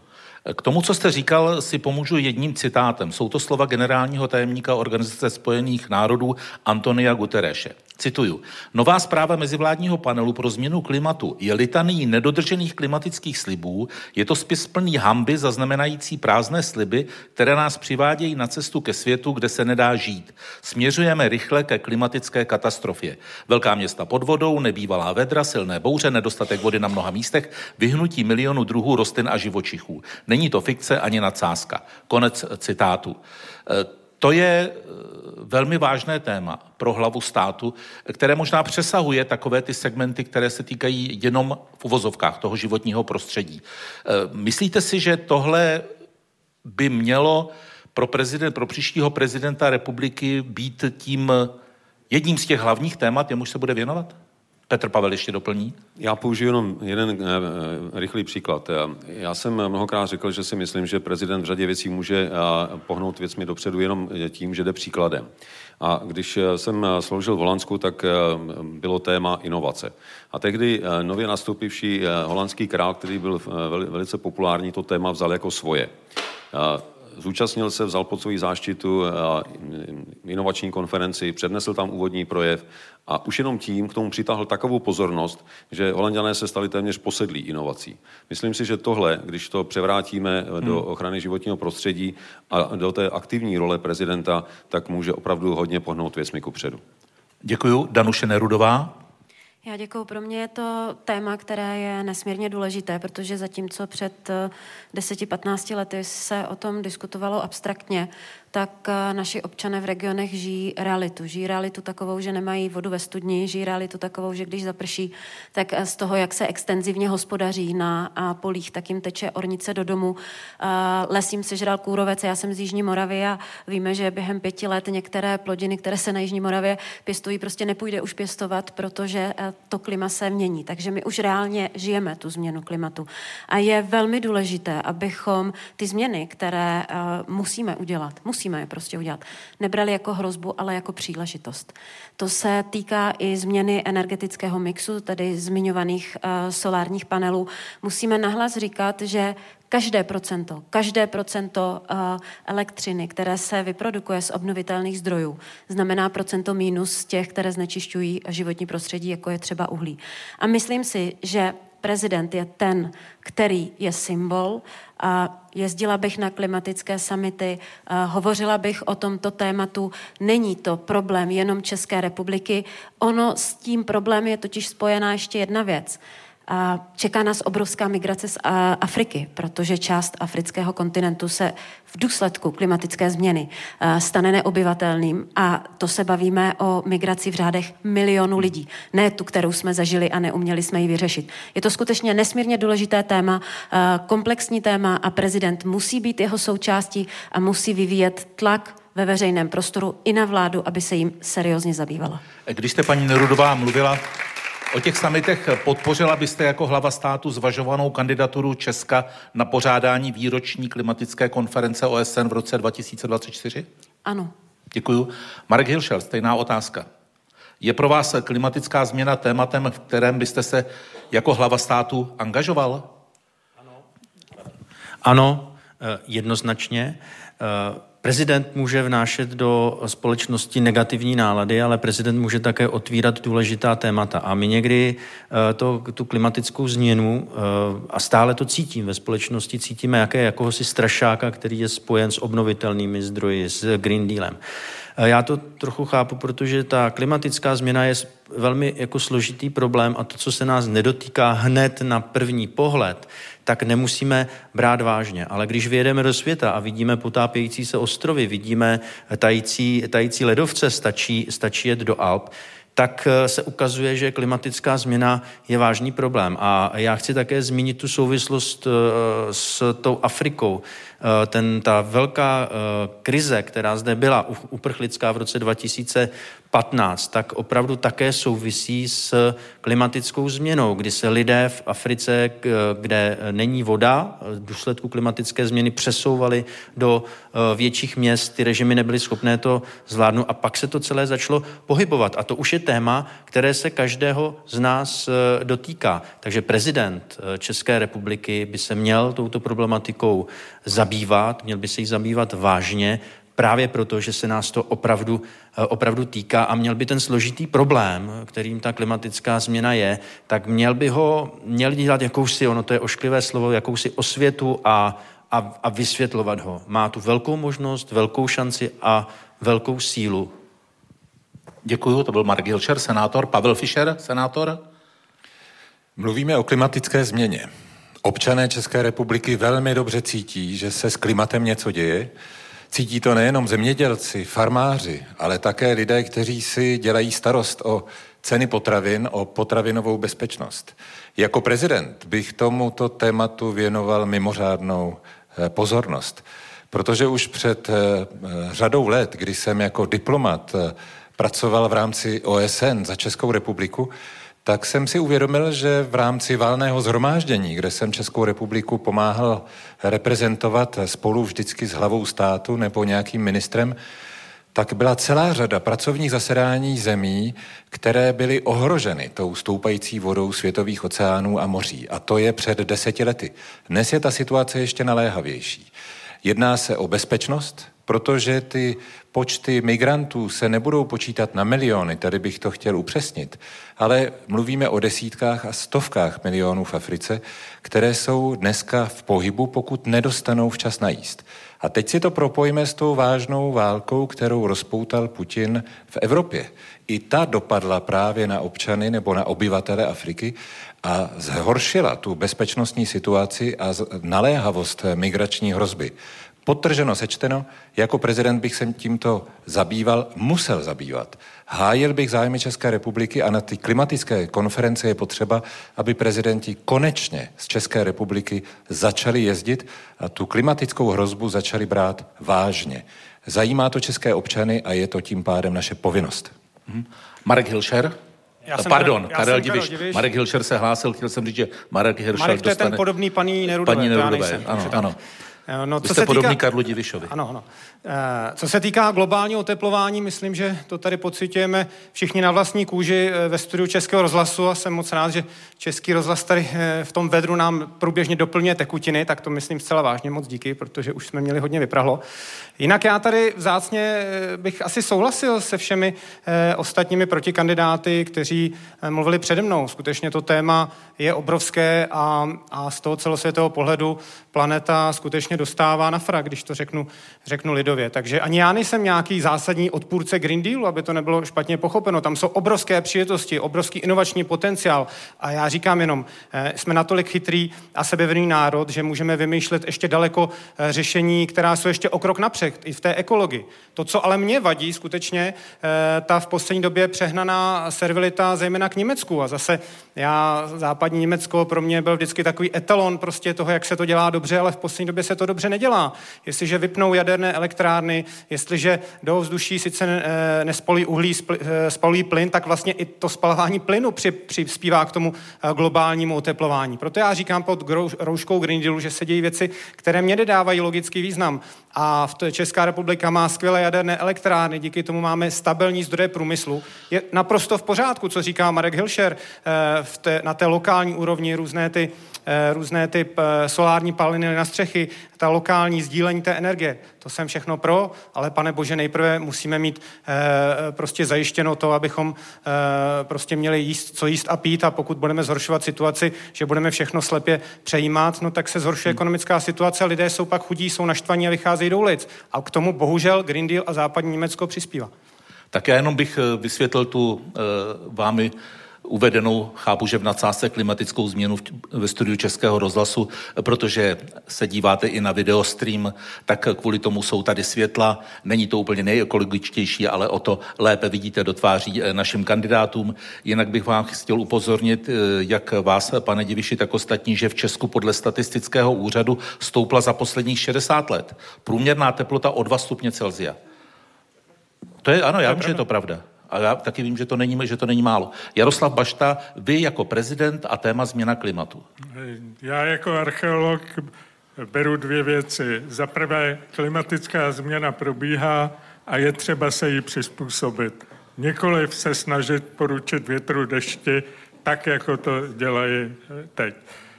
Jenom bych upozornil na to, že je to spojeno s něčím úplně jiným než s průmyslovou revolucí, s vypouštěním C O dva.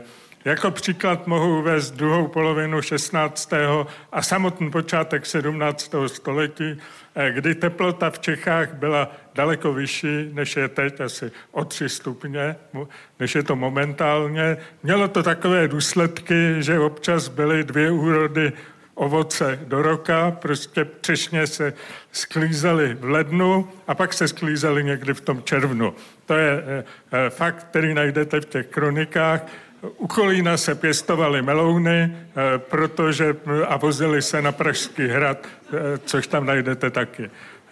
Ten problém celkový kolem toho je, že z toho C O dva, z uhlíkové stopy a podobně, se stala taková velice zvláštní kombinace pseudonáboženství a business plánu. To pseudonáboženství nám říká, naše země schoří, musíte, nemus, nemůžete se učit, musíte demonstrovat proti klimatické změně.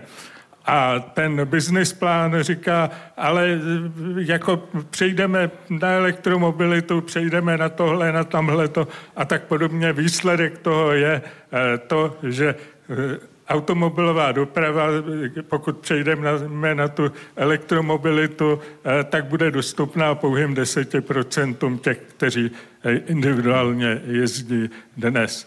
A ještě, protože jako archeolog se snažím věci vidět v delší perspektivě, víte, je známo padesát geologické minulosti země, z geologické minulosti země je známo padesát šest dob ledových. A možná jedno globální oteplení v druhohorách, se kterým si dinosauři nějak poradili. A když už jsem zmiňoval Než teda vyhynuli, tu druhou polovinu šestnáctého století, tak tam, víte, co po ní přišlo? Nevím. Malá doba ledová, ve které, ve které a ta teplota, která se počítá teď, a ta malá doba ledová skončila až Jasně. ke konci devatenáctého století. A ty teploty, od kterých se teď počítá to oteplování, tak jsou teploty, které byly abnormálně nízké. Děkujeme za propojení pohledu do budoucnosti s pohledem do minulosti. Máme tedy za sebou tuhle otázku a odpověď. Soudím tedy, že pro všechny z vás, kandidátku a kandidáty, je téma změna klimatu vážné. A teď z takové té symbolické stránky vzato, a tím otevírám kolečko, kolečko reakcí. Kdybyste byli na Pražském hradě a například Greta Thunbergová vás požádala o schůzku, o setkání, že by si s váma chtěli, chtěla popovídat, přijali byste ji, Jaroslave Bašto? Asi bych ji doporučil dobrého psychiatra. Ale přijal byste ji? Ne, neviděl bych k tomu důvod. Mm-hmm. Karel Diviš? Víte, já ve svém celém životě se snažím bavit se všemi lidmi, ať s nimi souhlasím nebo nesouhlasím. Od každého člověka, pokud to není patologický člověk typu nějaký terorista nebo vrah, tak si můžete něco vzít do svého života a... Uh, přijal zaj... byste ji jako přijal prezident? Bych ji, určitě bych ji Jasně, přijal. Děkuju. Pavel Fischer? Ne, ale přijal bych mladé občany České republiky a studenty, kteří demonstrovali a svoji nespokojenost s tím, že se u nás klima vůbec neřeší. Tam prezident má velkou úlohu, aby je vyslechl a s tím tématem klimatické změny začal konečně pracovat. Děkuju. Marek Hilšer, mikrofon. Já mám za to, že Greta reprezentuje názor velké části mladé populace, velké části studentů, takže já bych s tím nějaký zásadní problém neměl, asi bych ji nezval jako, jako prezident. V případě nějakého požádání, tak bych samozřejmě neměl problém komunikovat skoro s kýmkoliv, pokud by to nebyl hmm. nějaký extremista nebo něco takového. Takže ano, jsou to mladí lidé a myslím, že prezident jim musí hmm. naslouchat. Já se na to ptám i proto, že rakouský prezident van der Bellen se setkal s představiteli hnutí Fridays for Future, tak proto mě napadlo, jestli vy, Danuše Nerudová, jako možná příští prezidentka, byste se s Gretou Thunbergovou setkala. No, nutno říci, že oni mají zástupce v České republice, takže to nutně nemusí být jenom Greta, ale mohou to ale být já zástupci plám, tohoto hnutí v České Zajímá republice. Mě ta symbolická rovina. A ta symbolická rovina je, že je to hnutí, které reprezentuje mladé lidi, kteří opravdu mají velkou obavu o stav naší planety a v roli prezidentky bych se s nimi samozřejmě setkala, samozřejmě, že bych s nimi hovořila. A byla, pokud by to byla Greta, tak, tak bych samozřejmě hovořila s Gretou. Hmm, děkuju. Petr Pavel? Podobně ano a v rámci zvýšení efektivity i s těmi našimi mladými studenty. A nemuselo by to být nutně pro, pro média, ale, ale proto, abych se něco dozvěděl. Děkuju. Tomáš Zima? Já nevím, důvod, proč se s ní nesetkali, s mladými lidmi jsem zvyklý se s nimi setkat a diskutovat. Určitě bych tu diskuzi vedl o tom, aby na jedné straně v té oblasti ekologie a environmentálního vzdělávání se vzdělali a získali nějaká i odborná data, která jsou. Třeba za Karla IV. se pěstovalo, pěstovala vináréva v Norsku, takže tam asi muselo být taky teplo. A pak by mě zajímalo taková jedna nálepka lehkého pokrytectví. Jsou reklamy na elektromobily, já si říkám, proč ne elektromobily, kde říkají, že produkují nula C O dva. Ale ta výroba té elektřiny, pokud není z obnovitelných zdrojů, což třeba u nás není, spotřebuje to C O dva. Takže by bylo pravdivé říci, to auto neprodukuje C O dva, ale někde to C O dva bohužel bylo spotřebováno. My jsme si říkali pravdu. Jasně, a jak byste jako prezident se o tohle mohl zasadit? Ne, já bych s ním o tom diskutoval. Rozumím, děkuju. Kolečko reakcí, prosím taky stručně, Danuše Nerudová, pak Marek Hilšer, pak Karel Diviš. Děkuju, já už se tady hlásím a další dobu, já mám dvě poznámky. První je k panu Baštovi a tomu, že říkal, že se musíme přizpůsobit té klimatické změně a, a tomu exkurzu do historie. Já bych to ráda trošku vedla na pravou míru, proč tady všichni bojujeme proti oteplování planety, protože máme deštné pralesy, které jsou plíce planety a produkují kyslík, ale taky v těch deštných pralesech je uložena veškerá produkce C O dva naší planety. A pokud se ta teplota na planetě zvýší o více stupňů, tak ty deštné pralesy začnou umírat. A jak když umírá strom, tak do ovzduší znovu vypouští všechno to C O dva, které za ten svůj život naakumuloval. Tak to je to, proč, proč tady bojujeme proti klimatické změně. A ještě mám poznámku k tomu, co říkal uh, pan Diviš o tom, že Lidé, lidé jsou chudí a Green Deal k tomu přispívá. To vůbec, prosím, není pravda. Green Deal je obrovská příležitost k inovacím. A inovace samozřejmě vytváří nová pracovní místa. Jenom to, že v tuto chvíli celá řada domácností chce solární panely, chce tepelná čerpadla, tak vedlo k tomu, že tento sektor podnikání se neuvěřitelným způsobem rozjel. Nejsou pracovníci a, a přitom jsou, je poptávka tady po těchto lidech. Existují seriózní studie, které říkají o tom, že to, že začneme transformovat ekonomiku na zelenou ekonomiku, přinese růst H D P a vytvoří pracovní místa. Děkuju za reakci. O další požádal senátor Marek Hilšer. Mikrofon. Je otázku. Já, já musím reagovat tady na kolegu, na kolegu Zimu. Um, Protože my jsme kolegové i, i v práci, dá se říct, tak proto to tak říkám.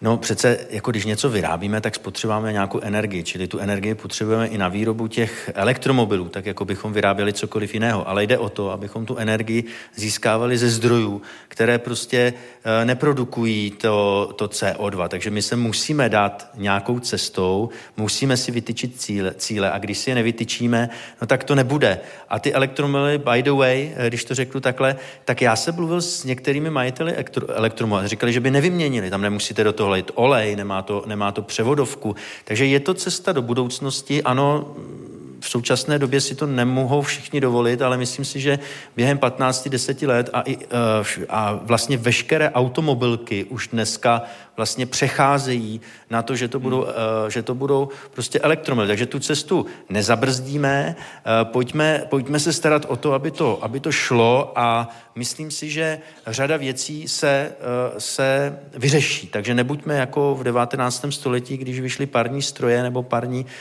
válce někde a lidi křičeli, že nám, že nám, budou, brát, že nám budou brát práci. Je to příležitost. Proto nazýváme devatenácté století stoletím páry. Chtěl jsem vás ale upozornit... Také se tomu bránili. No jasně, ale chtěl jsem vás upozornit, že existují i elektroskútry, víte to? Vím to, ano. Takže časem na to asi přijde, no. Reakce Karla Diviše? No, já bych se chtěl zeptat paní Nerudové, když by se stejně jako já sešla s Gretou Thunbergovou, proč by se nesešla s čínským prezidentem, jak uváděla v televizní debatě? Asi proto, že by... Ne... Já nevím, ať odpoví ona.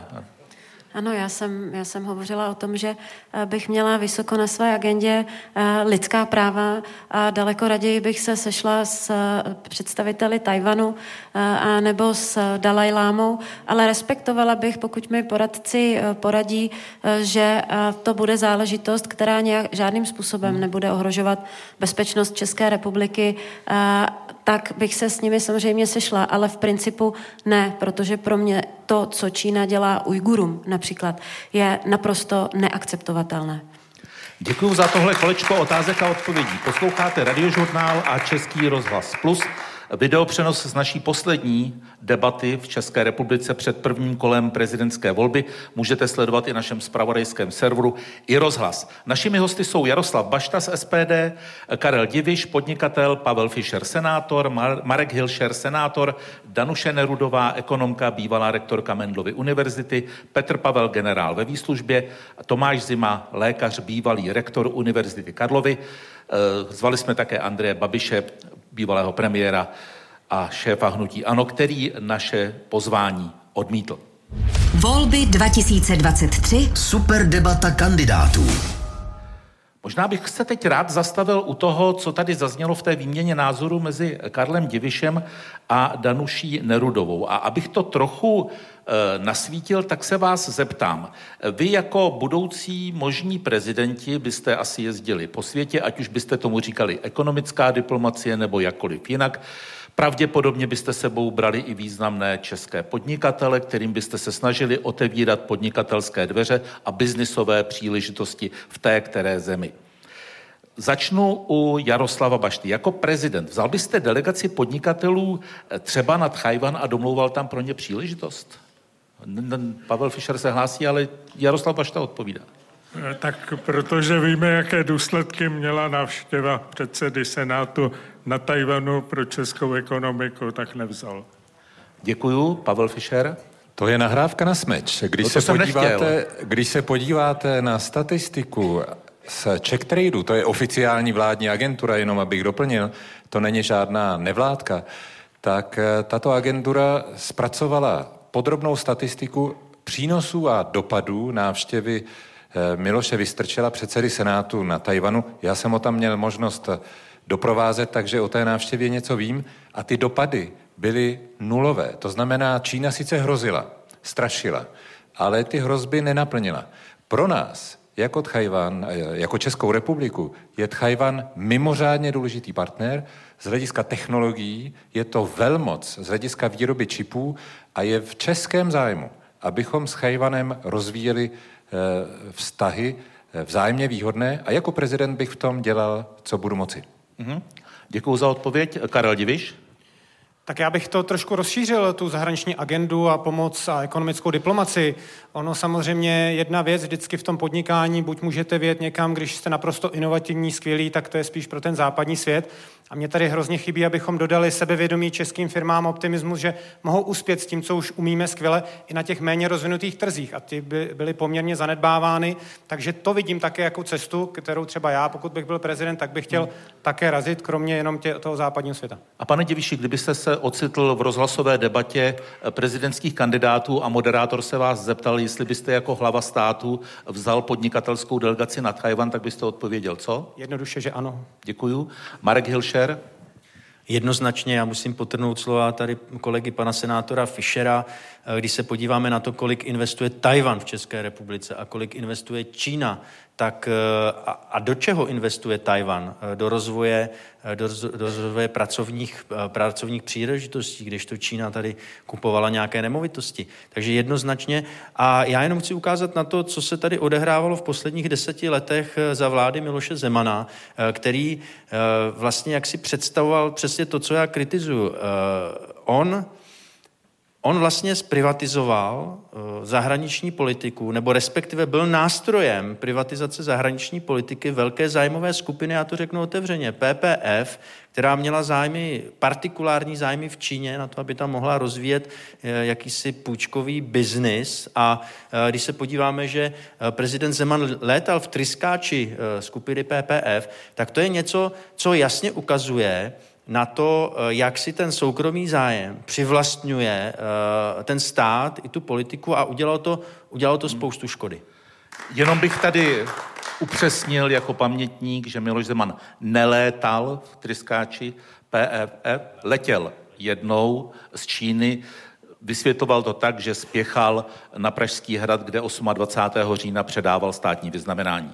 Ale je třeba dodat, že pokud jel, tak většinou otvíral dveře Většinou otvíral dveře především e, těmto lidem, kteří dokonce i deklarovali, že jejich zájem, a myslím, že to byl pan Šmejc dokonce, že oni byli ti, kteří změnili naše uvažování o zahraniční politice vůči Číně. Hmm. Takže já to říkám natvrdo, jasně, a to je jeden z konkrétních případů, jak si velké zájmové skupiny přivlastňují politiku u nás.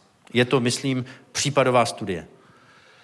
Jak myslíte, Danuše Nerudová, vy jako prezidentka byste vzala podnikatelskou delegaci na vámi už zmíněný Tchaj-wan? Ano, podnikatelskou delegaci bych tam vzala a chtěla bych připomenout, jak se skutečně rozvíjely vztahy i během covidu s Tchaj-wanem a že některé sektory, jako třeba nanotechnologie našeho průmyslu, že tam skutečně probíhá čilá obchodní výměna, vzájemná spolupráce na nových technologiích. Myslím si, že v, těch, v té oblasti inovací je pro nás Tchaj-wan velmi důležitý. A konec konců já to osobně beru i jako velmi symbolické gesto. Děkuju. Petr Pavel. Ano, jsme suverénní země a my si budeme určovat, s kým a jak budeme obchodovat.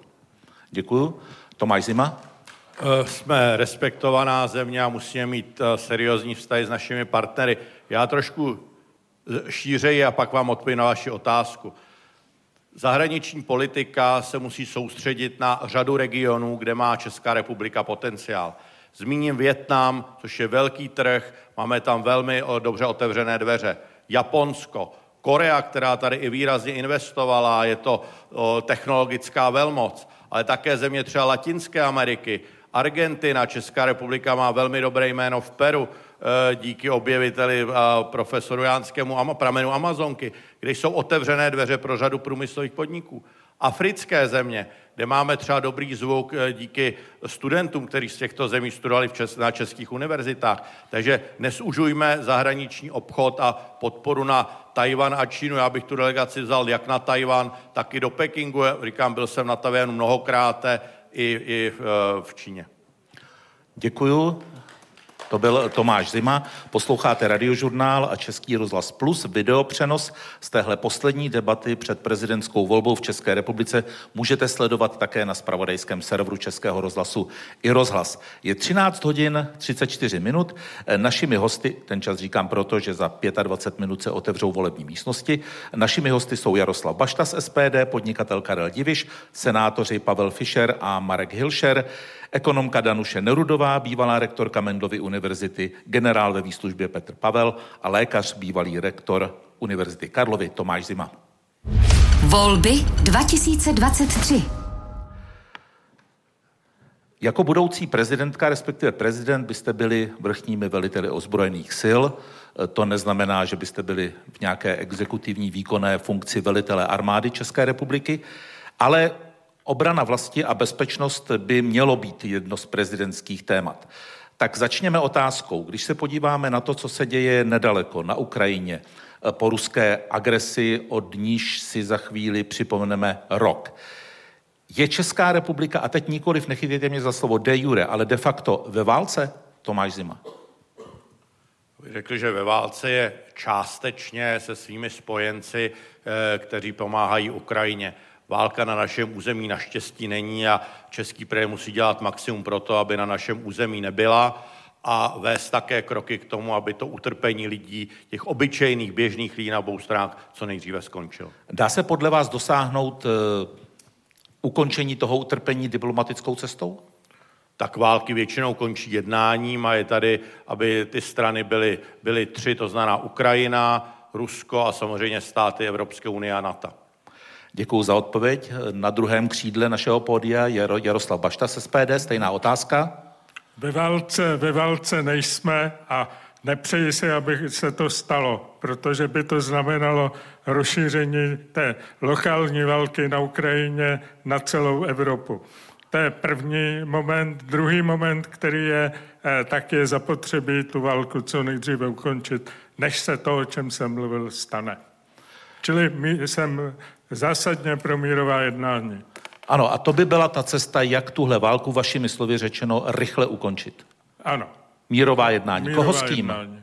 A je t- úplně jedno, jakou formu budou mít, jak dlouho budou probíhat, ale musí tam být vůle k tomu válku, prostě eliminovat to nebezpečí pro budoucnost, protože pak by nemělo cenu, aby jsme se tady bavili o volbách, kdyby ta válka zdevastovala Českou republiku. Děkuju za odpověď. Petr Pavel. Mikrofon, prosím. Mikrofon, prosím.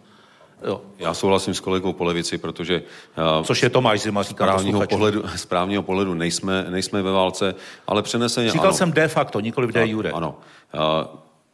V tom, v tom všeobecném pohledu jsme, protože to, co dělá prezident Putin na Ukrajině, tak není zdaleka jenom válka proti Ukrajině, ale je to válka proti současnému způsobu vedení mezinárodních vztahů. Je to válka proti tomu, že je tady nějaký mezinárodní právní systém, který se Rusko odhodlalo nerespektovat a slovy ministra zahraničí to celkem jednoznačně deklarovalo. A z tohoto pohledu si myslím, že je to přeneseně i naše válka, protože pokud chceme zachovat mezinárodní právní systém, tak se musíme snažit o to, aby Rusko v této válce neuspělo. A to by se dalo zvládnout jakými prostředky? Podporou Ukrajiny, ale zároveň také podporou možných mírových jednání, ale ne na základě toho, že přestaneme podporovat Ukrajinu, ale na základě toho, že spolu s našimi spojenci vyvineme tlak na obě strany, aby k tomu jednacímu stolu sedli. Ale tady je jedna základní podmínka, musí tam být vůle.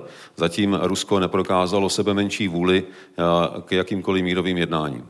Využil bych téhle příležitosti, pane Pavle, že jste v té předvolební debatě a zeptal se vás na jednu aktualitu, jestliže generál Gerasimov, bývalý náčelník generálního štábu armády Ruské federace, dostal teď za úkol být přímo v Ukrajině a velet tam vojskům. Co to, co to znamená podle vás, který jste s generálem Gerasimovem osobně jednával? No, je to výrazem už jistého zoufalství na ruské straně, protože z pohledu Ruska je válka na Ukrajině lokální operací. Nakonec prezident Putin až donedávna ji nazýval speciální vojenskou operací a pokud se vede vojenská operace, tak je zpravidla určen operační velitel, který tu operaci řídí. Ale náčelník generálního štábu má na starosti celkově obranu země. Rusko neříká, že je ve válce s Ukrajinou, a pokud svého náčelníka generálního štábu dnes postavilo do čela operace, pak to znamená, že všichni před ním selhali a že prezident Putin už nemá k ostatním důvěru a vložil ji vlastně do toho posledního, kdo mu zbyl, tedy náčelník Gerasimov. Myslím si, že je to opravdu důkaz toho, že Rusko v téhle válce jde od deseti k pěti. Děkuji za vysvětlení. Karel Diviš, stejná otázka. Je Česká republika de facto ve válce? Tak tady v té otázce já musím samozřejmě souhlasit s panem Pavlem, s kým jiným také. On je skutečně byl výborný voják, jak by také ne, když měl nejlepší Rus, sovětskou, potom americkou, možná měl i čínskou školu, ale to je jenom takový štulec, jinak opravdu... No, tam opravdu sněžilo. No, opravdu ne, teď říkám celá vážně, s tím, co jste řekl, já naprosto souhlasím, řekl jste to úplně přesně a opravdu bych to potrhl, jenom bych možná doplnil, že o tom, jak ten ukrajinsko-ruský konflikt si také skončí, bude muset rozhodnout Ukrajina sama, protože od ní bude závislé to, za jakých podmínek přistoupí k míru, za jakých nepřistoupí a to by jim nikdo nemohl, neměl diktovat, my jsme jednou zažili o nás bez nás, takže primárně Ukrajina by si to měla říct, jinak skutečně tady se projevila expertíza pana generála. A nějaká, nějaké výraznější angažmá příštího českého prezidenta v těchto jednáních byste viděl, nebo spíš to nemá cenu, protože Česká republika není zas až tak hypervýznamnou zemí? Tak vždycky má cenu něco, co přispěje k míru, ale asi se tady všichni shodneme, že asi český prezident, ať už to bude kdokoliv, nebude tím hlavním nositelem toho míru, ale pokud by cokoliv umožnilo a přispělo k tomu, aby se to nějakým způsobem začalo měnit k lepšímu, tak jsem jednoznačně pro. Děkuju. Pavel Fischer, senátor, bude oponovat, že Česká republika není v tomhle punktu úplně významnou zemí? Ano, Česká republika je významný stát. Jsme středně velcí, máme významné slovo při jednání v Evropské unii a v Severoatlantické alianci. Tudíž i prezident má tam velkou roli. Ale na vaši otázku, zda jsme ve válce nebo ne, tak bych chtěl odpovědět ne, nicméně. To, co vidíme v energetice, kdy se z energií a dodávek plynu stala zbraň, to, co vidíme v oblasti šíření dezinformací nebo v té psychologické válce, kterou rozpoutalo Rusko i na našem území, aby zmátlo občany, nebo to, co vidíme, kolik e, milionů e, uprchlíků z Ukrajiny hledalo záchranu, to byla čísla, která se dala srovnat s druhou světovou válkou. Tady musím ocenit opravdu postoj občanů České republiky, kteří velmi eh, velkoryse přijímali eh, ty běžence, zejména matky s dětmi, a byli jsme z tohohle pohledu opravdu šampiony eh, v počtech na obyvatele těch přijímaných eh, uprchlíků v nouzi.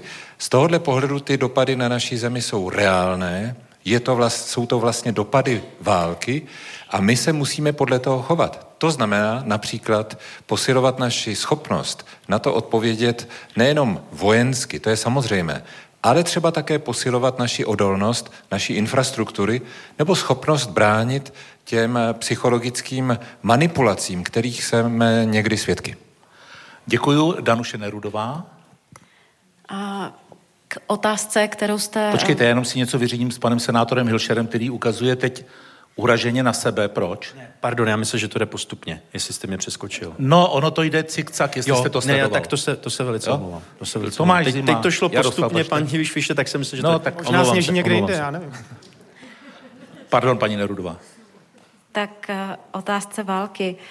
Uh, Rusko na našem území roky vede hybridní válku. My jsme si ji nevšimli a všimli jsme si ji až, až s tím, když Rusko vtrhlo na Ukrajinu.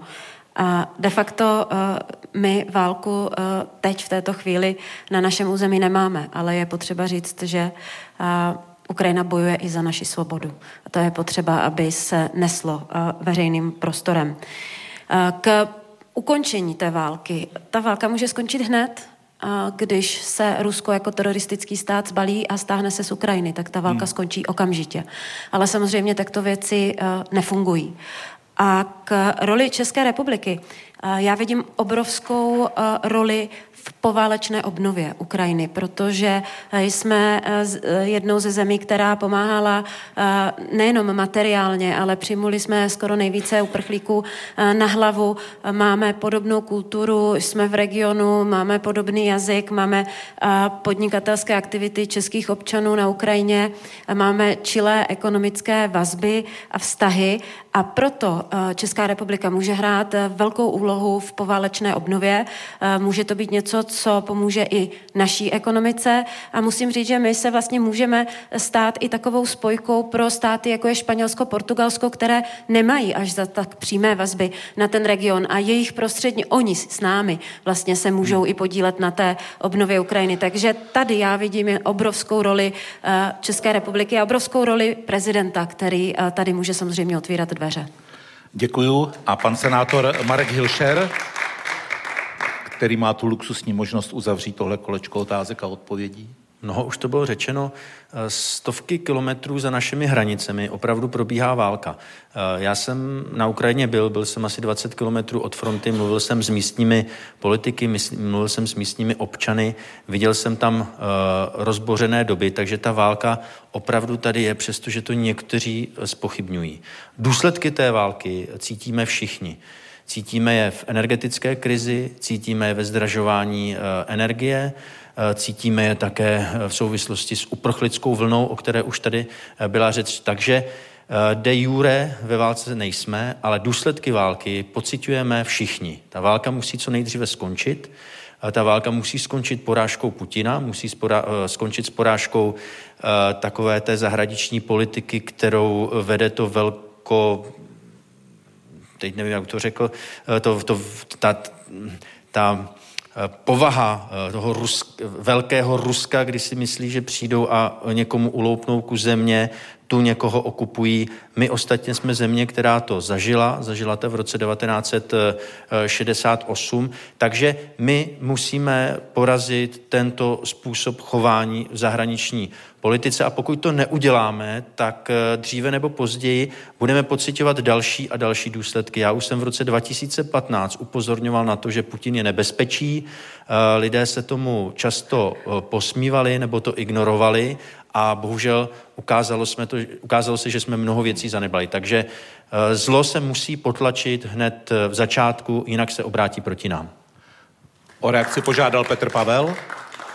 Já bych jenom pro pořádek, aby nevznikla nějaká dezinformace i pro posluchače vašeho rádia, k tomu, co říkal Karel Diviš na adresu mého vzdělání.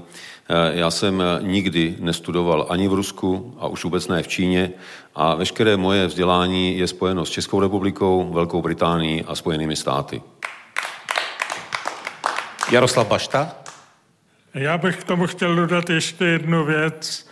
Před tím rozšířením té lokální války na Ukrajině na celou Evropu mimo jiné také varoval generální tajemník NATO Jens Stoltenberg a dodával jednu důležitou větu, že na to rozšíření nejsme připraveni. Takže bych, tady vidím pouze jediné východisko a to je jednání o míru. Děkuju vám za odpovědi a s tímhle tématem uh...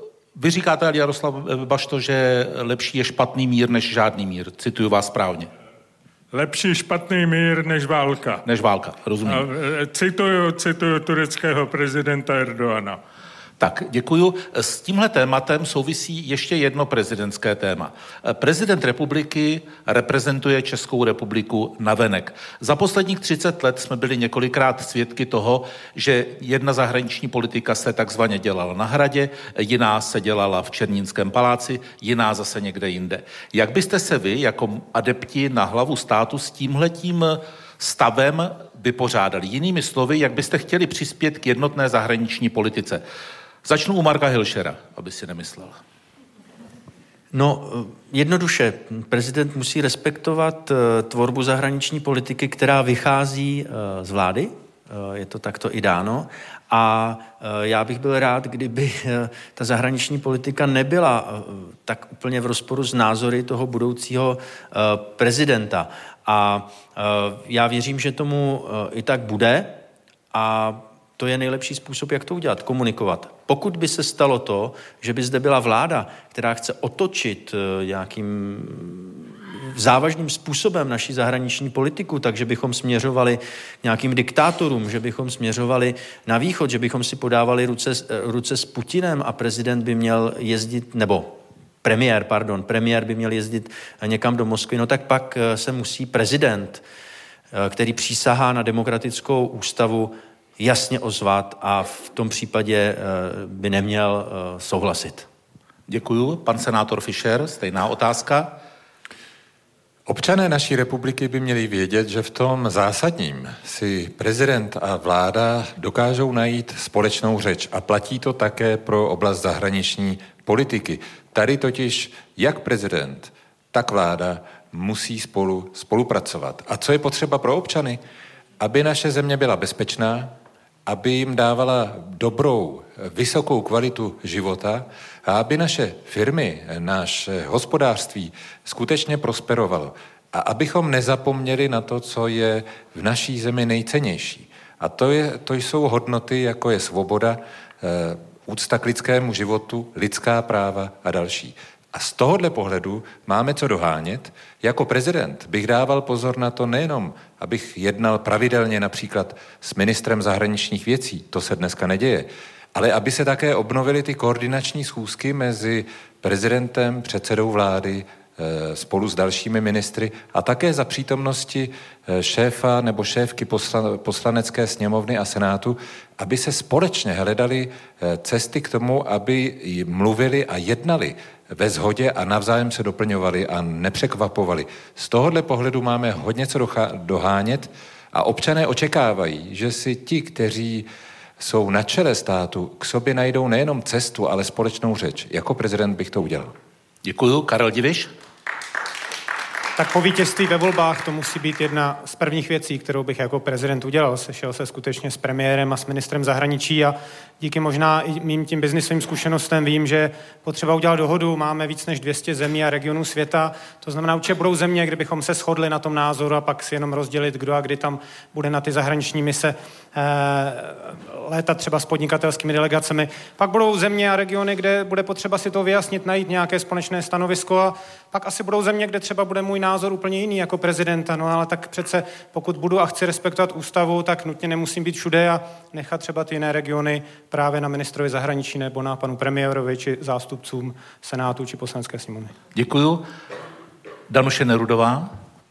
Já bych samozřejmě v roli prezidentky respektovala zahraniční politiku vlády, protože si myslím, že jako země střední velikosti v srdci Evropy si nemůžeme dovolit mít roztříštěnou zahraniční politiku. Takže bych pomáhala v zahraniční politice vládě, otvírala dveře, ale mělo by to samozřejmě své limity. Pokud by došlo na situaci, že by jsme byli tažení na východ nebo k nedemokratickým režimům, anebo by součástí zahraniční politiky bylo to, že máme vystoupit z E U a z NATO, tak to bych se samozřejmě v roli prezidentky stavila vždycky na odpor. Děkuju. Stejná otázka pro pana poslance Jaroslava Baštu z S P D. Já bych na začátek ten výčet těch nekoordinovaných českých zahraničních politik, ten seznam, který tady dal pan moderátor, rozšířil ještě o dvě. První je Senát a druhý byli komunální politici. Takže tadyhle v tom případě je samozřejmě zapotřebí, aby jednu z prvních věcí, kterou prezident po svém zvolení udělá, že toto skoordinuje a ta politika nakonec bude muset být jenom jedna. Skoordinuje, ono se to snadno řekne, pane poslanče, ale jak by se to udělalo? Jak byste to udělal? Tak mimo jiné, jako je třeba o tom jednat. diskutovat. Prezident v okamžiku, kdy se bude projednávat něco na vládě, musí jít na tu vládu a účastnit se toho. Může tam vystoupit a může říct své názory a pokusit se, jako v té debatě, která tam proběhne, dosáhnout toho, aby se ta stanoviska zblížila. To je první, to je první moment. A druhý moment je, že bude pak zapotřebí, aby vláda společně s prezidentem bránila takovým věcem, jako byla samostatná zahraniční politika některých pražských městských částí. Děkuju. Děkuju, to byl Jaroslav Bašta. Petr Pavel. Poslední tři roky mé služby, kdy jsem byl předsedou vojenského výboru NATO, bylo mojí hlavní prací koordinovat obranou a zahraniční politiku třicet zemí a ještě dalších čtyřicet, které jsou partnery aliance. A v alianci je to o to složitější, že tam to není o dosahování kompromisu, ale konsenzu, takže se musíme dostat ještě na vyšší úroveň. Takže pro mě koordinace a slaďování stanovisek je naprosto přirozenou věcí a myslím si, že v rámci třech subjektů, subjektů nebo aspoň těch hlavních subjektů zahraniční politiky v rámci státu, tedy prezidenta, vlády a, a parlamentu, je naprosto zřejmé, že ta koordinace musí probíhat, musí probíhat pravidelně a přestože zřejmě asi ne vždy vždycky se dostaneme ke konsenzu, protože na některé názory budou ty subjekty mít jiný názor, tak ale by měli vždycky dojít ke kompromisu. Děkuju. Tomáš Zima. Česká zahraniční politika musí být jedna, aby jsme byli respektováni našimi zahraničními partnery.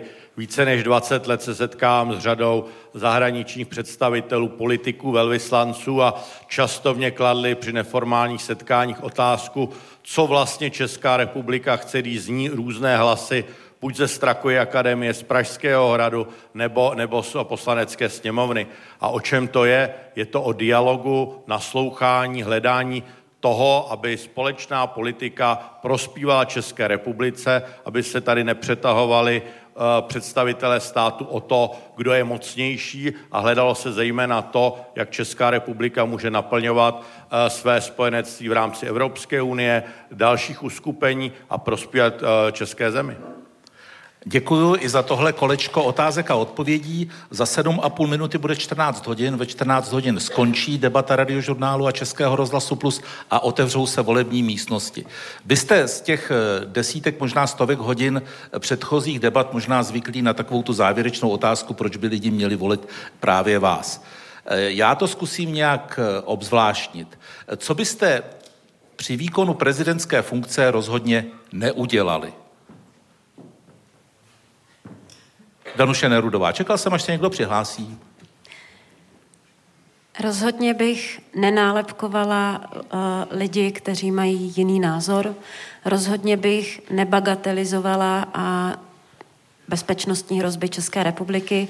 Rozhodně bych nebagatelizovala um, zprávy uh, tajných služeb a rozhodně bych neudělovala milosti svým kamarádům. Děkuju. Petr Pavel se hlásil, tuším, nebo ne? Té odpovědi? Nebo to, já, já k tomu přidám pouze to, že bych udělal všechno pro to, abychom se zbavili toho nádechu, který tady nechal hmm. Miloš Zeman a Andrej Babiš za dobu svého Rozumím. premiérování, protože si myslím, že se máme právem zařadit zpátky mezi důstojné země. Děkuju. Tomáš Zima, prosím, stručně.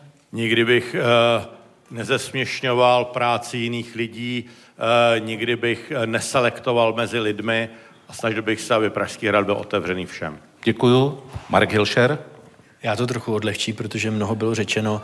Nebudu mluvit sprostě. Vím, že to je základní předpoklad pro uh, slušného člověka. A nebudu chodit k, ke korunovačním klenotám, uh, když budu mít virózu. Děkuju. Pavel Fischer. Já si přeji, aby občané České republiky měli v funkci prezidenta někoho, na koho se mohou spolehnout, u kterého vědí, že přestože s ním nemusí souhlasit, že je vždycky vyslechne. A u něhož vědí také, že bere v úvahu i názory, které mohou být menšinové. ale že ho zajímá ten dlouhodobý trend v naší společnosti, abychom se v tom světě nestratili, ale naopak obstáli, protože máme opravdu jako Česká republika co nabídnout. Děkuju. Připomínám, otázka zněla, co byste neudělal, Karle Diviši? Já bych přesto udělal to, aby lidé konečně měli nějakého civilního, normálního prezidenta, na kterého by mohli být hrdí, mohli být hrdí na Českou republiku, který by dobře a slušně reprezentoval naši zemi, aby zase zavládla radost hmm. a, jak jsem říkal, moderní, sympatická, přátelská země Česká republika. Co by neudělal Jaroslav Bašta? Vážení spoluobčané, někdy vám nebudu lhát a vždy se budu snažit, abych splnil sliby, které jsem vám dal.